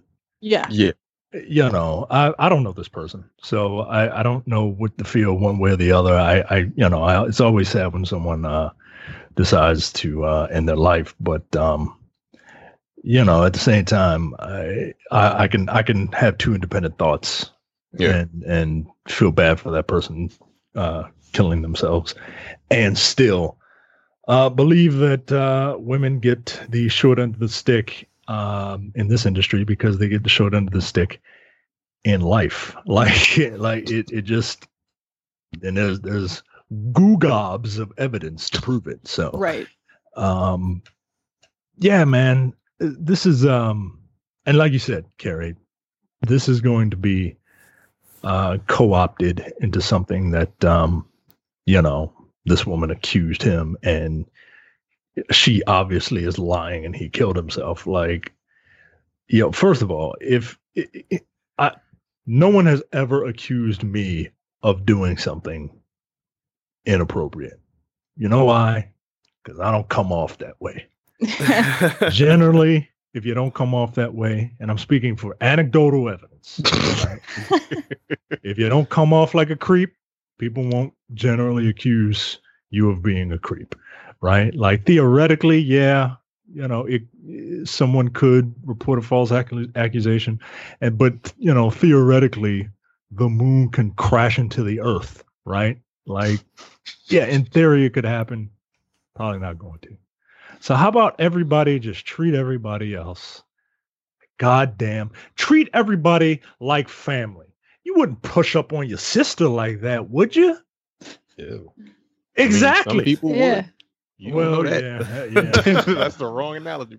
Yeah. apparently step fantasy is a thing um And it- it's my like the one my biggest pet peeve. Well, I will fight anyone. I don't give a fuck who you are. Like if you accuse me of doing something that I did not do, like you're not gonna do that. And if you do, I'm going to do whatever it takes in my power to prove that I did not do that shit Right. before I kill myself. Nah, like, I'm not. I'm not. No, absolutely not. Nah. So mm, like he did that shit. It sucks that he killed himself, but that nigga did that shit. but i feel like he did it. You're right. i feel like he did it I mean, his his Right. sister basic and didn't she didn't admit it, but she's Yeah, she's like, I'm not going to say was that yeah, this is a lie. Yeah. I, at no point has anyone close to him said that that Yeah. these uh, these allegations are impossible or Right. or anything like that. Everyone around him is sort of like, yeah, he was kind. Of, he well was, he was he was troubled and Yeah. So like that's literally what she said I choose Yeah. I choose to to look at this more optimistically. I mean, we uh, a tragic ending of this specific story aside, what we did see is someone posted an accounting of the abuse that they suffered. It encouraged two other people to come forward as Yeah. well, and I would hope that I, I would hope that the way that this one situation ended does not deter women from from continuing to come forward. And I, I'm really, I hope nobody else comes forward because I hope that there's no other Yeah. incidents that need to be talked about. Yeah, but at the same know it is. time, right there, I, I'm Okay. You know. sure, I'm sure there is plenty more where that came from. And like I said, these That's people need a light shined on them. They do. Yeah. Yeah. Like I said, Yep. Jay, Jay says all the time, sunlight is the best disinfectant for you know atrocious behavior, and I, I hope that people still find the courage to continue to come forward in these situations. So Yep. That's that's my hope. I am not quite as optimistic as you are that that will actually happen. and I But, and I, uh, and I understand totally understand why, but I like I said I I think we we've seen that groundswell too much in the last couple of years that I think people are are finding finding it within them to to to do that, which is which is good because these people need to be called out that are that are that are not participating correctly in our society. Let's say to put Right. it to put it lightly. So So to to shift completely off of that very heavy topic onto something a little bit more lighthearted, but also kind of serious. fucking 2K. Terrence, tell us about the My Team trailer for NBA 2K20. Yeah, so last week a trailer came out for the My Character or My whatever I don't know what the fuck it's called. Of My Team trailer uh, came out last week for NBA 2K20, and it was literally like There pachinko was, machines there was more and gambling than there was basketball in that and, trailer. and like slot machines and card packs. Like that's all it was. That's what the that's what the trailer was for. Yo, they had It's- slot machines in it. like, like literal gambling, like literal video representations of physical gambling devices. It was a casino essentially to, to collect cars and VC points, whatever the fuck they use in NBA 2K, so you can improve, so you can get like special characters. They're NBA players, first of all. Like people were like hyped because they got an M- that got a LeBron James card. Isn't he in the fucking game? he is. They- Like, in- is in- my like, my, what is- my team what is my, this? my team is their analog for uh, Ultimate Team, where you get players um, and you build like a custom squad that you can then To take do online to take Play- online and play against other people. So you can't just like, you know, like pick up these characters. Was it like 2015 LeBron James? Like I don't understand. I like like I stopped playing NBA 2K. Well, they so so Terrence, they apparently have cards Alvin that you can now evolve like Pokemon into better Stop. versions Stop of of these No. other NBA players. so essentially you you use I guess in-game currency or you could just pay real money to get the in-game currency that you can spend in the casino that they have in the game so you can collect cards for players that you should already be able to play with. Anyway, don't buy this game. Now, that's to- my that's To be fair, I'm I'm No, going I'm going to be be fair. I'm going to be fair. The shit that they show, like the gambling stuff in the game, is not actual gambling. Like you're not actually like spinning a slot machine and the chances that you'll get like it's it's like a bonus that you can get one of five different bonuses based on like what slots you pull. The the, the actual gambling mechanics in these modes is the card packs themselves. And that's not what these are. so what the hell was a slot machine thing about Just uh, tr- the the worst the look that you could possibly yes the worst look that you could like, possibly imagine Yeah, come in, on, in the current like- in the current culture that we are in in in gambling So culture. it and is a video joke. So they did it on purpose. They said, "Go fuck, go fuck yourself," and they were like, "We're gonna put a, we're literally gonna put a fucking slot machine in this Yeah. game to and, a- and, and, a, and a pachinko machine opening the cards." and a prize wheel. And we're gonna Yo, and we're gonna have picture in picture cut-ins of of of some dudes really getting hype Of about their like, slot machine pools YouTube that they're content doing. creators. That's who they were. They were like they were content creators, like Like actual ones? I believe so. Really? Yeah, That's not a I good mean, look, Cut him a check, man. That's not a good look. I got money for it. Like that's sad, but um, look, I don't understand. I don't know where games are going now. Like this is a sports game, right? Yeah, That's Yep. what it's supposed to be. supposedly. Allegedly. Yeah. That's what it's supposed to be. Like they literally put like trailers in the beginning of NBA 2K that you have to watch at this point. Trailers for television shows. Like they put like Snowfall. They put the trailer for Snowfall in the beginning of the game when you cut it on that you have to watch. You can't skip it. Here's something that no one else is going to talk about regarding this uh, game and this franchise and all sports games and athletes. um, in general. Um, we talk about it with college athletes, uh, but the same thing happens with uh, professionals. These people are treated as commodities, and um, Mhm. And this this this my team this pick a pack and create your different like roster of people.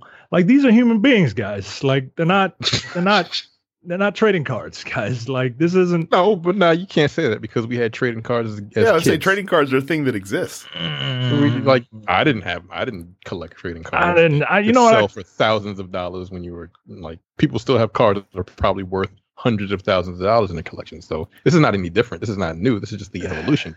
And these you don't own these cards. that's even worse Yeah, that's it is worse. You don't own them. They're digital. But my thing is, like I was saying, I think I may have gotten, I think I may have lost connection. I was saying that this Oh. is rated. oh, I did. Yeah, I, uh, it's rated, it's rated for everyone, and like these, this, uh, like it's visually, it's literally gambling, right? That that's Yep. my that's my biggest issue is that So fucking children play this stuff, man. Like Yeah, you don't it's like need to be throwing this game, fucking and casino like, games at kids. You're visualizing these card packs being opened as like pachinko machines and slot machines and all this and like a, a wheel of fortune wheels and shit like that. That's fucked up. But then you got to remember, like the ESRB was created so they could like so, like they rate games, but they created it themselves to regulate themselves. Mhm. So they don't give a fuck. They will. Trust As me. as- trust me, as- they will. As long as it doesn't say AO, they don't sell AO adults only games. But like, technically, there's no violence in the game, so it is rated E for everyone. it's it's gonna you're gonna see enough groundswell to to change this. I think at some point, like like it, it's it's because of shit like this that it's gonna happen. Because this like people abusing this crap is why we can't have nice things. Stop buying people and selling them. Stop it. Stop buying athletes virtually for your for your goddamn video game and stop gambling for it. Imagine?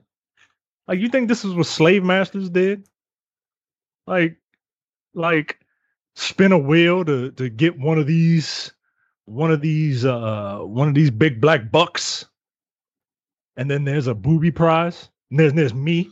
There's four demetriuses and then there's me. Like what the fuck i'm gonna do? Anyway. Yeah this shit is gross. Like i know you were trying to be uh fair brad but like trailers are indicative of what the game trailers are supposed to be indicative of what the game is supposed to be.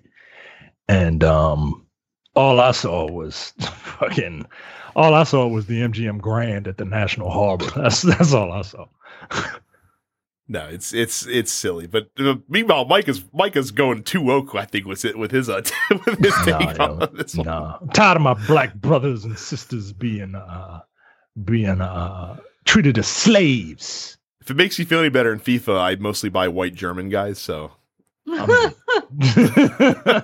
it's what they deserve. so no. so we're gonna we're gonna wrap it up um this week with uh basically what I got a chance to play and see uh at the at the GameStop Expo last week. Uh first of all I will say Nashville, delightful city, uh lots Oh, of I excellent food and drink. Um Did you get some hot chicken? I got I got several hot chickens at several Nice. different places. I uh, I made it a point to try many different hot chickens. nice. Did you make it a point to go see Cam? I did not. Cam Cam keeps needling me for not messaging him, but but I can't tell if he's being sarcastic or not because then he said no. I'm being I genuinely appreciate the fact that you didn't try to make me drop everything to go see you. I only had one night that I could have hung out anyway. I just forgot. Did you go to mention the. Opry? Uh, did not. We were not on that part of town. We were in Okay. the uh, we were in the downtown uh, area where Broadway was. So, ba- so Oh, basically, yeah. Did Nashville you has see like Jeff Jarrett's home? I did not see Jeff Jarrett's house. Sadly, Did you check Um, out Third Man Records? no. I, I instead I got to see like Fells Point on steroids. Basically, is what I yeah, got to no, see Broadway down, down is there. lit, man. Yeah, it's it's serious, and there was at least, and I it, I'm not exaggerating with this number. There were at least 150 bachelorette parties uh, roaming around town the several days That that I was right. down there. So, but it's still cool. Um, but also cool was the stuff that I got to see and play. Uh, we'll talk about the C's first, then we'll talk about the games that I got to play. Um, so, Micah, you wanted to know about The Last of Us 2 uh, and about what that. I mean, it's it's The Last of Us. Like, do you like The Last of Us? Not really. All right, then I, then I wouldn't. I mean, I wouldn't sweat it. uh, yeah, it doesn't play like. Does it? Does it? Does it feel any different? Does it play any different? Is it? Is it, looks, still just? It looks the same to me. Except Elsie or whatever the fuck her name is is very, you know, is very, uh, very adept at at the combat. She's learned a lot over the last several years. I don't know what I thought I was going to get with The Last of Us 2, but I thought it would be something a little different than just The Last of Us, which is just Resident Evil, if you think about it. Like, Yeah, it's it's it's, it's like Resident Evil combined with Uncharted, basically. Uh, all right. If the Uncharted people made Resident Evil, yeah, then that's it. But yeah, I, I don't know. And that game was um like it it it brought about the original brought about a lot of like unnecessary stress for me. Like I Mm. was always tense playing that game, but not like tense in like a horror movie type of way. Like t- I, I, I don't know, man. I just didn't enjoy myself playing that game. I understand that, and I didn't like it either. So we're like we're of kindred spirits in that. I will tell you that based on some context clues that I picked up, uh, that game's probably going to come out in the spring before PlayStation Five releases. So perhaps look for that maybe in May or June. I, that's what I'd be predicting uh, right now. Just again based on some context clues. Um, I know that uh, CD Projekt Red released a new gameplay demo for Cyberpunk that they streamed on Twitch. Um, I actually got to see that demo, but I got to see the uninterrupted version of that. Um, it is the best parts about those style of games, uh, just being able to really role play and really design a character with a skill set that matches the style that you want to play. Uh, that looks very cool. I got to see some of like the net running sections, which looks interesting. I just can't wait for that game to come out. I almost don't need to see anything else about that game. Um, just make it April and give it to me because it Didn't that game cool. also run into some controversy? They earlier? Like yeah this past weekend about the um instead of gender, they just put um like body type. They took out gender and put body type instead, so you can create a character and you're like you can swap out like the male or female voices.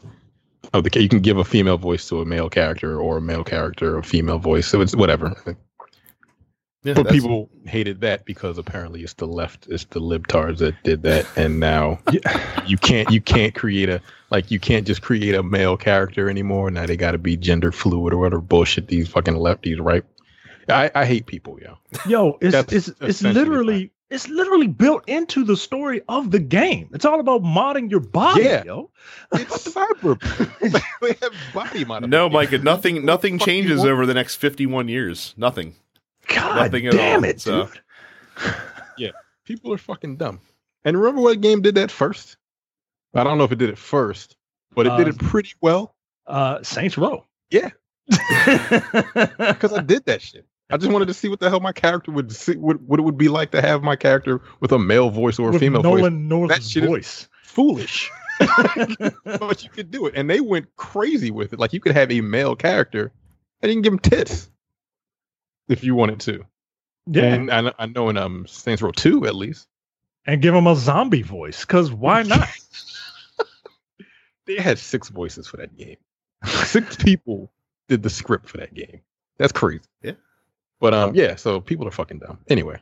So I got to see the gameplay trailer uh, that they showed off to press at E3 uh, for Call of Duty Modern Warfare. That was the subject of many different, uh, or not gameplay trailer, gameplay demo. Uh, that was the subject of kind of the insight into how serious in tone that game is going to be. Um, I said it before. Hearing about the stuff was uncomfortable. Um, watching it play out was also very uncomfortable. Um, the mission they showed was you are on like a like a black ops team going through a brownstone in London because a terrorist cell is holed up there, and it's it's very different than Call of Duty gameplay that I've ever seen because it's very slowly paced, You got the night vision goggles on the entire time. You're, you know, you're slowly and quietly going room by room, clearing them out. Uh, there's, you know, parts where you jump in a room and, you know, there's a woman inside. She's like, oh, don't shoot, don't shoot. And then she turns around to grab a shotgun and the dude fucking, you know, takes her out real quick. Like that's, that's, that's Mm. hard to see. There, there, there's a woman where one of the guys kicked in the door and there's like a mother holding her baby. And I'm just like, oh, please don't shoot that. Please don't shoot that mom. like, please don't do that. Like, fortunately, they're able to detain her without having to, you know, without having to shoot her. But it's just, it's just a very realistic look at what modern conflict is like, basically. And you're either going to think that that's really cool and enjoy that, or you might be like me and don't need that level of intensity in your in your in your escapist first person shooter. Do you think that they'll actually have like something meaningful to say about about the depictions of violence am- like that? I am skeptical No, it's to that degree. I don't trust them. because it's one thing uh, like all right you're doing this shit for shock value i on a weird level i kind of get it but normally it's to to comment on the horrors of war like war like there's a whole lot of violence in rambo but it's all about like you know him not wanting to succumb to that but that's the only thing he knows it's the only thing he knows how to do it's who he is it's who he was born into. Eh, but it- it- it's it's call of duty yo like you're gonna play like like if you even play the campaign you're you're gonna just brush that shit off and commit all those horrible acts that you just did in the campaign but then you're gonna get a little plus 10 above the fucking victims that you that you shot in the head so it like it's one thing to do it but i'm very curious as to see how they they handle the you know the horrors of modern warfare Right. Now, what did look cool, and I don't know if either of you guys got a chance to play that this weekend when they were doing the alpha, the 2v2 mode looks like the most fun thing in, in that game, basically. So, I didn't bother downloading it. yeah, so in the in the 2v2, it's it's a first you play in rounds, it's first to 6. Uh you you the they're small maps obviously to encourage confrontation quickly. Uh you start with certain weapons, the type of weapons that you use rotate from round to round, and you just have to kill the other team. And if you don't kill the other team within 30 seconds, a capture point pops up, and the first team to hold down the capture point wins the round. It's quick, it's fast, it's fun, it's fluid. Um, if I'm if I'm gonna play the new Modern Warfare, that's probably the only mode that I'm even gonna bother fucking around with because it just looks like a lot of fun. So two v two looks interesting. Looking forward to playing that. Um, got to see an extended trailer for The Witcher Three on the Nintendo Switch, and uh, they uh they probably shouldn't have shown that to me on a 200 foot screen because uh they uh they certainly did fit the entire Witcher game with with DLC onto a 32 gigabyte cartridge, which is commendable. but, But- God, at what cost? but at, at, at what the cost of a lot of resolution that, that for, for that game.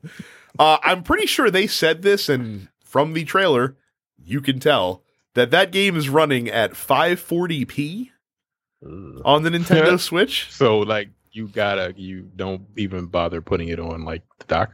Oh no, just play that in handheld mode Just play that because because handheld because mode. it's under it's under resolution for the handheld mode. Like the like the handheld is Yeah, the capable handheld of runs 720. 720. Yeah. 720. But so so the, the way I likened it to these guys before we started recording is when I got my LASIK done, the night afterwards, after I had spent the whole day resting my eyes, and I went out in my car in, in in the car at night with my wife, and there's these halos around every light that you see. That's what it looked like for The Witcher 3 on the Nintendo Switch. It is. Commendable that they did it, but if you want if you like fidelity, uh that is not the version Like- to play of Witcher you know 3. what? I might do it anyway. I'm saying, is there even a point in putting that on a, a handheld? just game? just to say For the they, sake of just having to it on say a they handheld. did it. Like I, I they would were like, "I'm gonna prove it. we could do it." Yeah, They just, just to prove they could. Yeah. Like, I would want to play it just for the sake of playing it. Now Oh, I got to see character gameplay of all of the different Avengers character in the new Avengers game, and let me tell you, that every single character that they showed kind of fought the same way pretty much in I the mean- little snippets that they showed us. Um, like I like I mentioned to Micah in in in a in a text message, uh, if there's anything that Iron Man is known for in the Marvel universe, it is his close quarters combat fighting as he Fucking runs up and punches and kicks people in the face. Squaring up and giving a guy a two piece. That's Iron Man. Uh, Micah, you had a very smart reaction as to why this probably is in the game. Um, I think I said that it was uh, probably so. This game is apparently going to have a bunch of different characters that will become available, and um, i- i- with these characters, they have all these fantastical powers, right? Like they're very different from one another. Like the Hulk and Iron Man are two vastly different people with two vastly different power sets. So the only way I can figure that you cram a bunch of different characters in it, you know, like Ant Man. And the only way Ant Man, the Hulk, and Iron Man can all be in a game that's playable together is if they all play similarly with like a couple different tweaks here and there because of the different power sets. I mean, I mean that's the I only don't know, way I man. can. because I've played Ultimate Alliance 3. That's the other game I've played. That game's good. Uh and I the those characters don't play the same in Ultimate Alliance, so why the fuck are they playing the same in a game that probably has less characters than Ultimate Alliance? Well, in in Ultimate Alliance, um, they there are a certain number of there's a certain prototypes, right? right like everybody like yeah the wasp has a move where she shoots rapid fire things so does iron man so does black widow so does hawkeye. You know what i mean? Like those are different characters but they they all have a rapid fire move. There's a rapid fire move a slam move uh, a launcher move and a rushing move. And every character has some sort of variant of those moves. Now they are animated differently yeah but that's essentially what they are. Because again you got 36 characters in it there's only so much that you can make them play differently. And they each have different like not everybody has a beam move right? Captain america doesn't have a beam move because he doesn't shoot beams but cyclops and and iron man do. Hmm. so different characters have different combinations of the archetype moves but they're still archetype moves Yeah, they they also talked about how each of the five main characters is going to have like a campaign playthrough, a story. Like they're going to look at the story from each of their perspectives, essentially. Um, be, and then they said the other part of the games they're going to have these like world events, and that's where you can do like the team ups. And the way they made it sound makes it sound an awful lot like like when they were describing it, I was hearing like strikes in Destiny. Hmm. And that's Okay. I thought that was what people were saying to begin with when when they fir- once they started getting a little bit more information about right. the game. but if all three. but if all you have is story and then strikes, and those are the two tenets of your game, and you want people to play this a lot and grind for things, that's not a recipe for success. Because strikes Well- are fun the first 10 times you play them, and then you are on autopilot just getting to the end because you need to get the loot and you're not really paying attention to what's going on in the game. Let me ask you something, Brad. Hmm. Did you play Destiny? I do.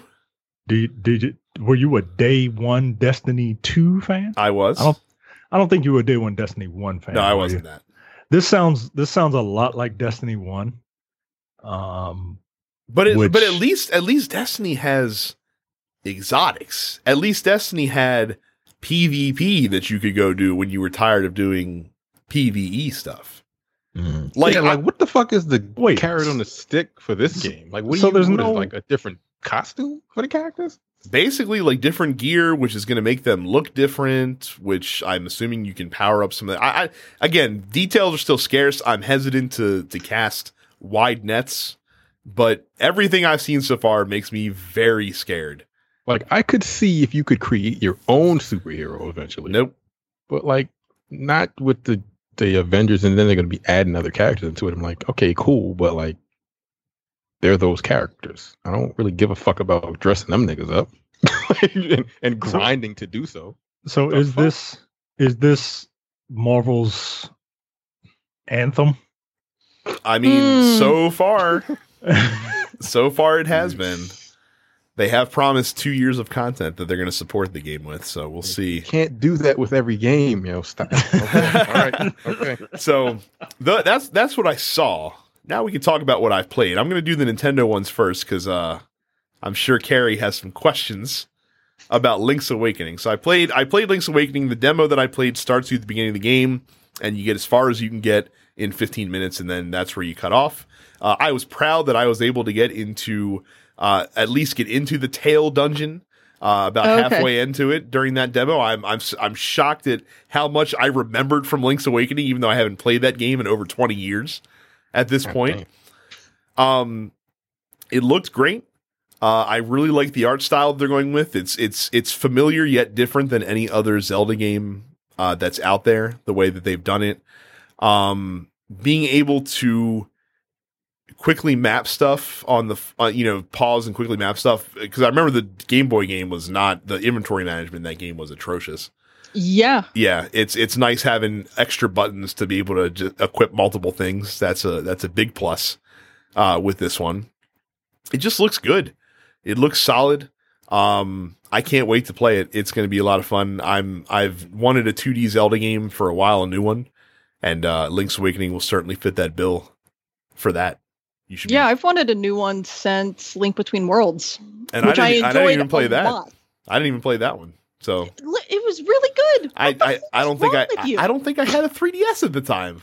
Oh my god! If they release it on Switch, I'll buy it on there. dude, I'll let you borrow one of my 3DSs. How many do you Link. Link, I have two. Uh, Oh, okay. Link- yeah, Link, I'm not that crazy. I have a regular XL and a small new 3DS. Mm.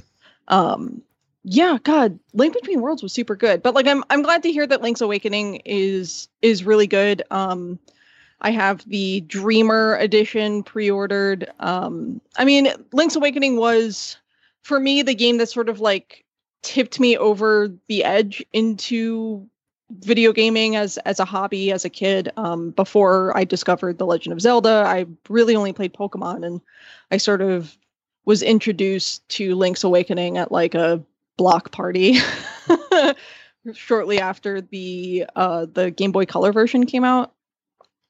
So yeah um i mean i i'm super looking forward to it. Um i guess i don't I, I wouldn't say I have any questions about it. I'm just like I'm glad to hear that it's good and that it looks good and plays really smoothly. And uh, I'm very much looking forward to hearing a lot of the remastered music for the game. And yeah, Yeah. it'll it's a day one purchase for me. So I also played uh, Luigi's Mansion. This is that was my first experience with any Luigi's Mansion game. By the way, I never played Really? any. I it, it, I didn't have a GameCube, and I certainly didn't buy Luigi's Mansion Dark Moon on the That's 3DS. fair. So, um, it looks it looks very cool. If you like puzzle games, um, like environmental puzzle games specifically, uh, it's gonna have that in spades. Uh, the boss fight that I ran up against was much more difficult than I was anticipating it being, and it was did probably you get to play as Luigi or I, I got to play as both Luigi and Gooigi actually as well because you need Gooigi to solve a lot of the puzzles uh, in the world around you. Uh, I do enjoy the the ghost busting mechanic in the game because basically you have to like stun ghosts and then you can vacuum them up in your vacuum and then slam them on the ground to deal them Yep. damage. Um, it was fun. It was a good time, and obviously some of the ghosts have different mechanics that you have to learn. Like one of them has a shield, so you have to like use your plunger to pull the shield away from them before you can attack them. That kind of stuff. It's Nice. it's pretty simple, but i again, if you like that style of game, it looks pretty good, and it looks like it's going to have a lot there uh, when I'm- the game releases. I'm just glad that in the year of our Lord 2K19, we have an official Nintendo character named Gooigi. Yeah, I don't know how I feel about that. I mean, sounds it is weird. the most accurate description of a character in a name that you've ever seen in your entire life. So Luigi made out of goo. that's right. So the one uh the one that I would imagine Micah would be most curious to learn about is the Final Fantasy VII remake uh, demo that I played. So the demo that I played was a very small slice of the game. Uh, it is you descending into the first uh, Ma- apparently it's pronounced Mako by the way. Never knew Yeah. that for for fucking years. I uh, I found that out when the Advent Children movie came out, and they were like Mako, Mako, Mako. I'm like, what the fuck are you talking Right. about? Ooh, all this Mako energy.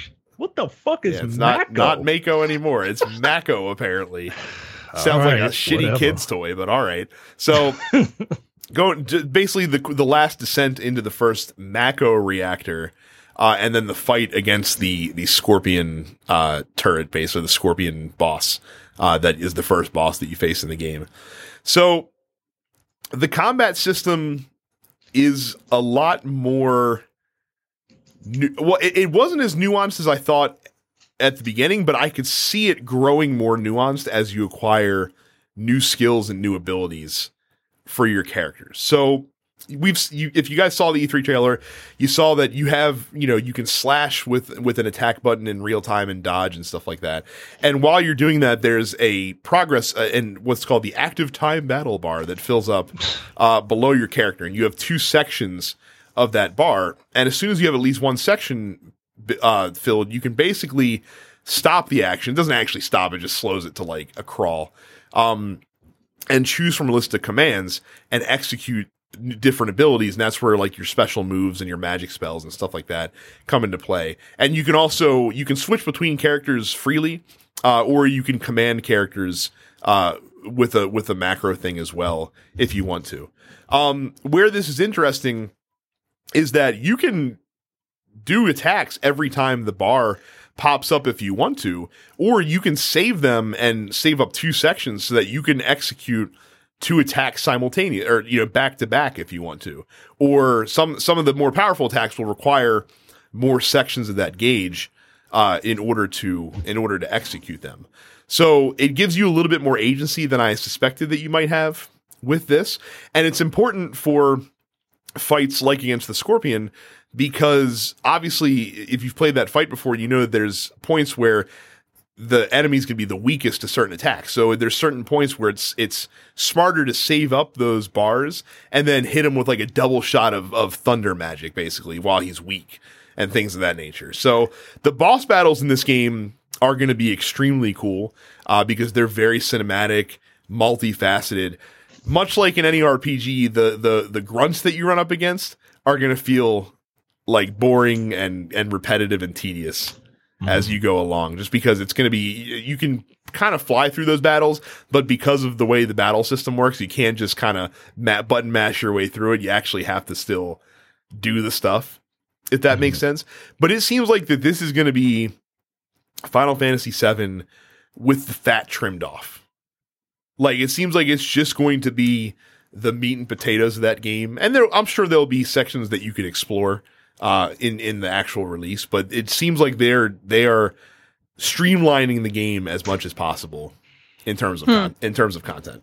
just to tell the uh just to tell the story okay um were you uh, like there's so much like I'm, I'm sure you didn't really get a chance to get into how like equipping different types Not of at- materia work Not at that. all. Not at all. I don't. I don't even think I can access the equip menu in this in this demo. So since we're uh, randomly changing how words are pronounced for some reason did you get a chance to play Typha? I did not. Like I said, it was it was just that uh the scorpion fight. Once you beat it, the demo the demo ended. okay so it was just cloud and barrett Yep. just switching between the two Who sounds just Barrett sounds just as ridiculous as you would hope. By the Okay. way, All right. Hey, spaghetti. all right. All right. All right. Calm. Calm down. Calm. Calm down. Uh, okay. All right.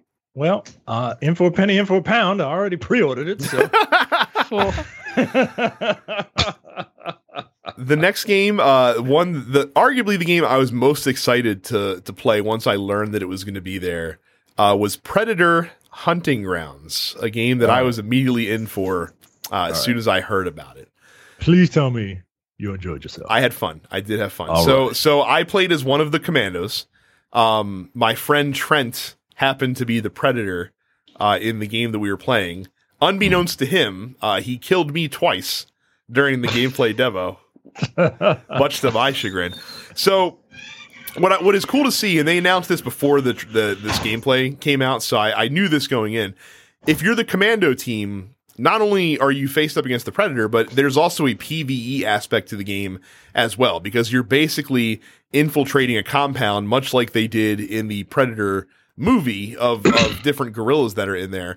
And you have to fight them and complete the way that the commandos win is not necessarily by killing the predator, but actually by completing their objectives. Basically, if you can complete your objectives uh, as the commando team and then get to the choppa before the predator kills everybody, you guys win. Or if you kill the predator, you'll win that way as well. As the predator, you have to not kill every person on the commando team, but you have to kill four people, and not only kill them, but you have to confirm your your kill by getting the skull uh, from the from the commando as well, much as the predator likes to do uh, in the movies.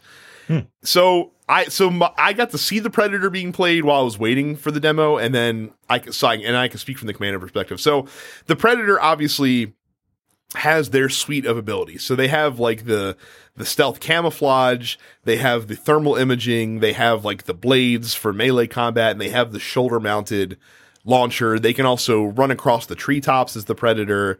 Uh, you can pounce from the trees onto people as well. But the predator has a stamina gauge uh, that if like so like when you're in active camo, you are your stamina gauge is depleting, and so you can't just spam these abilities willy nilly. Like you have to you have to be more strategic about it, much more than I thought you would have to do as the predator.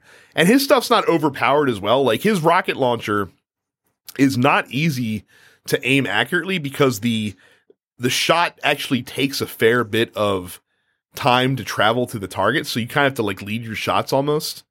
Mhm. With that one, you can't just snipe people from far away and have it have it be no problem. So it is much more balanced than I thought. Uh, the commando, there's a couple different classes uh, that you have available to you, so it, you know that determines your different weapons and things like that that you're able to get.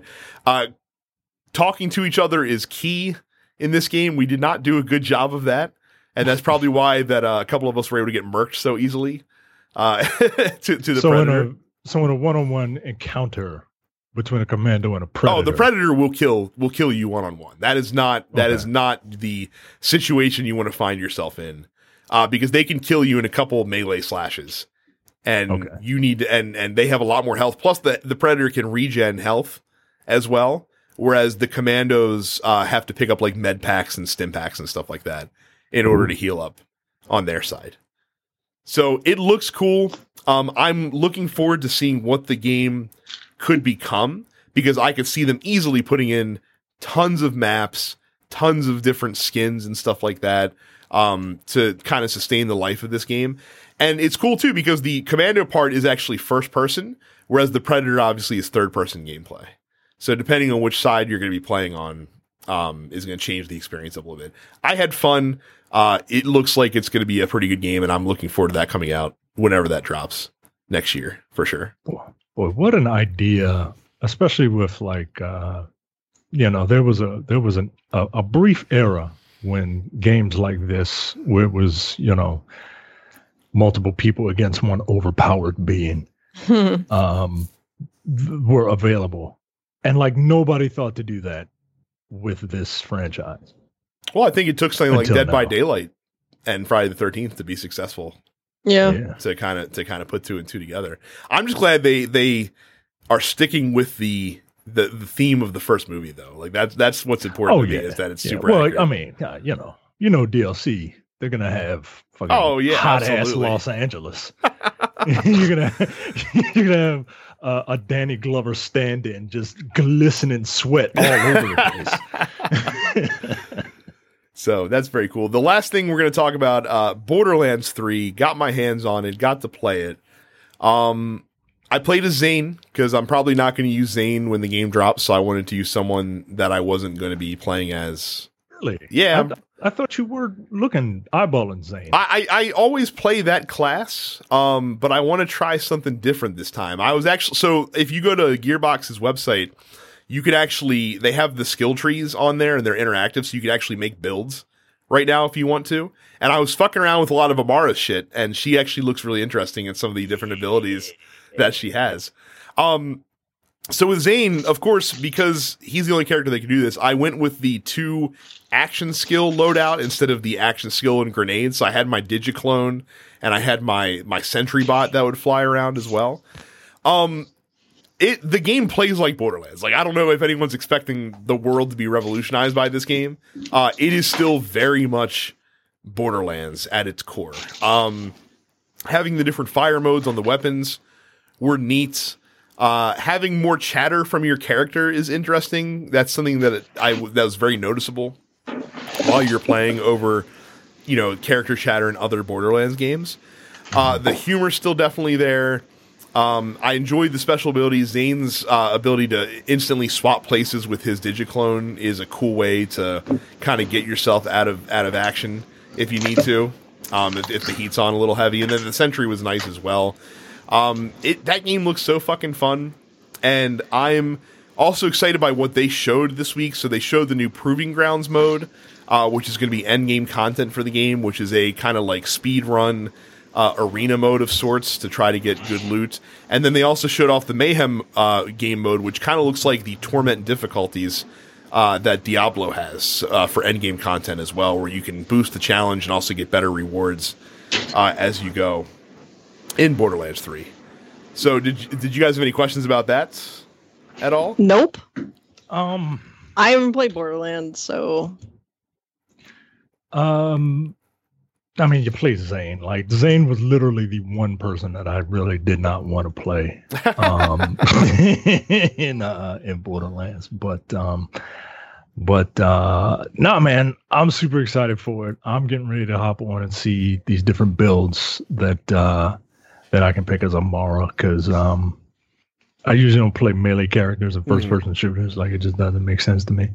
But um, yeah, I'm curious to see all the other stuff that she can do. And the game comes out in like less than two weeks. Yeah, it's gonna be awesome.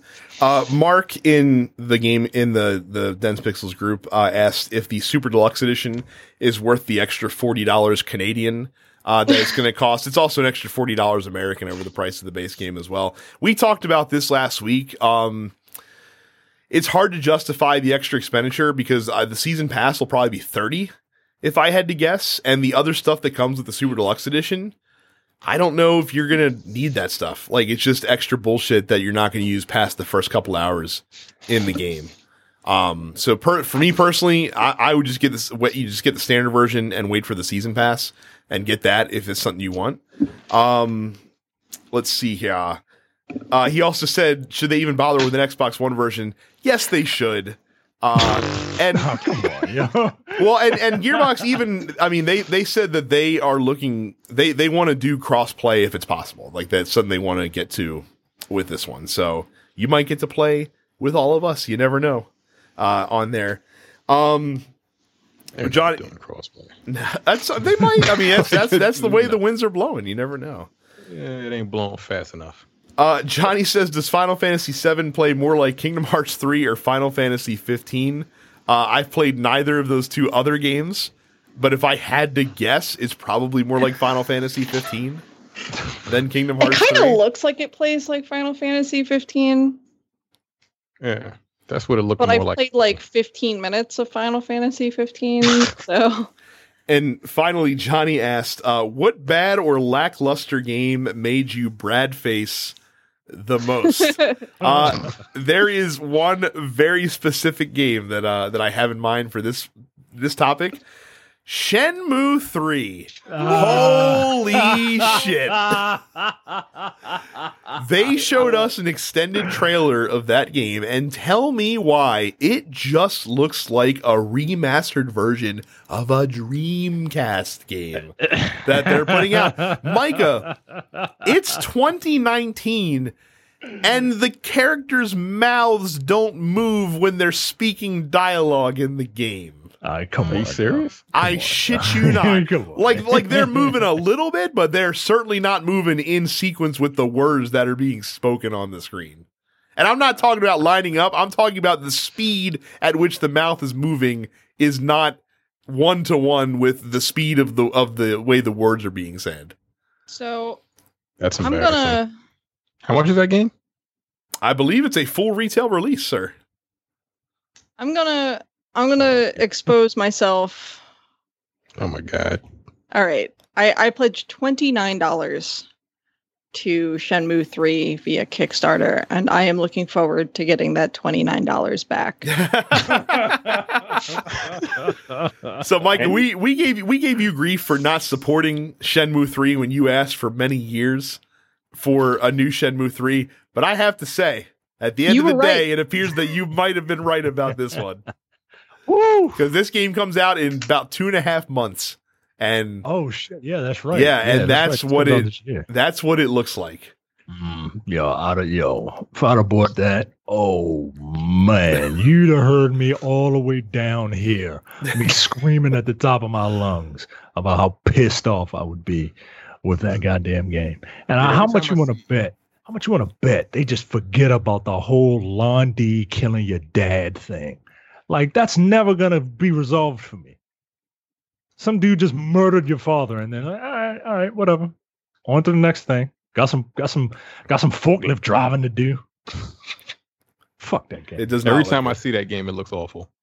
Like it looks terrible. And it's been like what five years in the making, and that's what they give you. Mhm. Okay. Now, Yeah. that being said, the the gameplay, the game that looks the coolest that I still have not actually seen like legitimate gameplay of, which is a little surprising as well, considering the proximity to its release. Ghost Recon Breakpoint looks fucking awesome. Show me what the game looks like. I'm tired of watching fucking trailers with Jon Bernthal in it for that game because that's all I've fucking seen.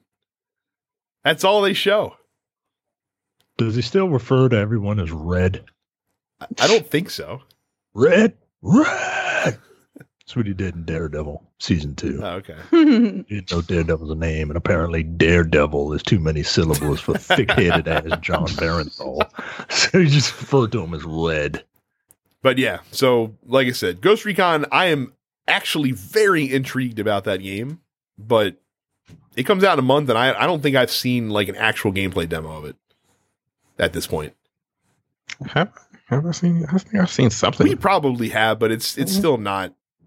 Yeah, it's not. I, I'm not hearing a lot of people talk about it.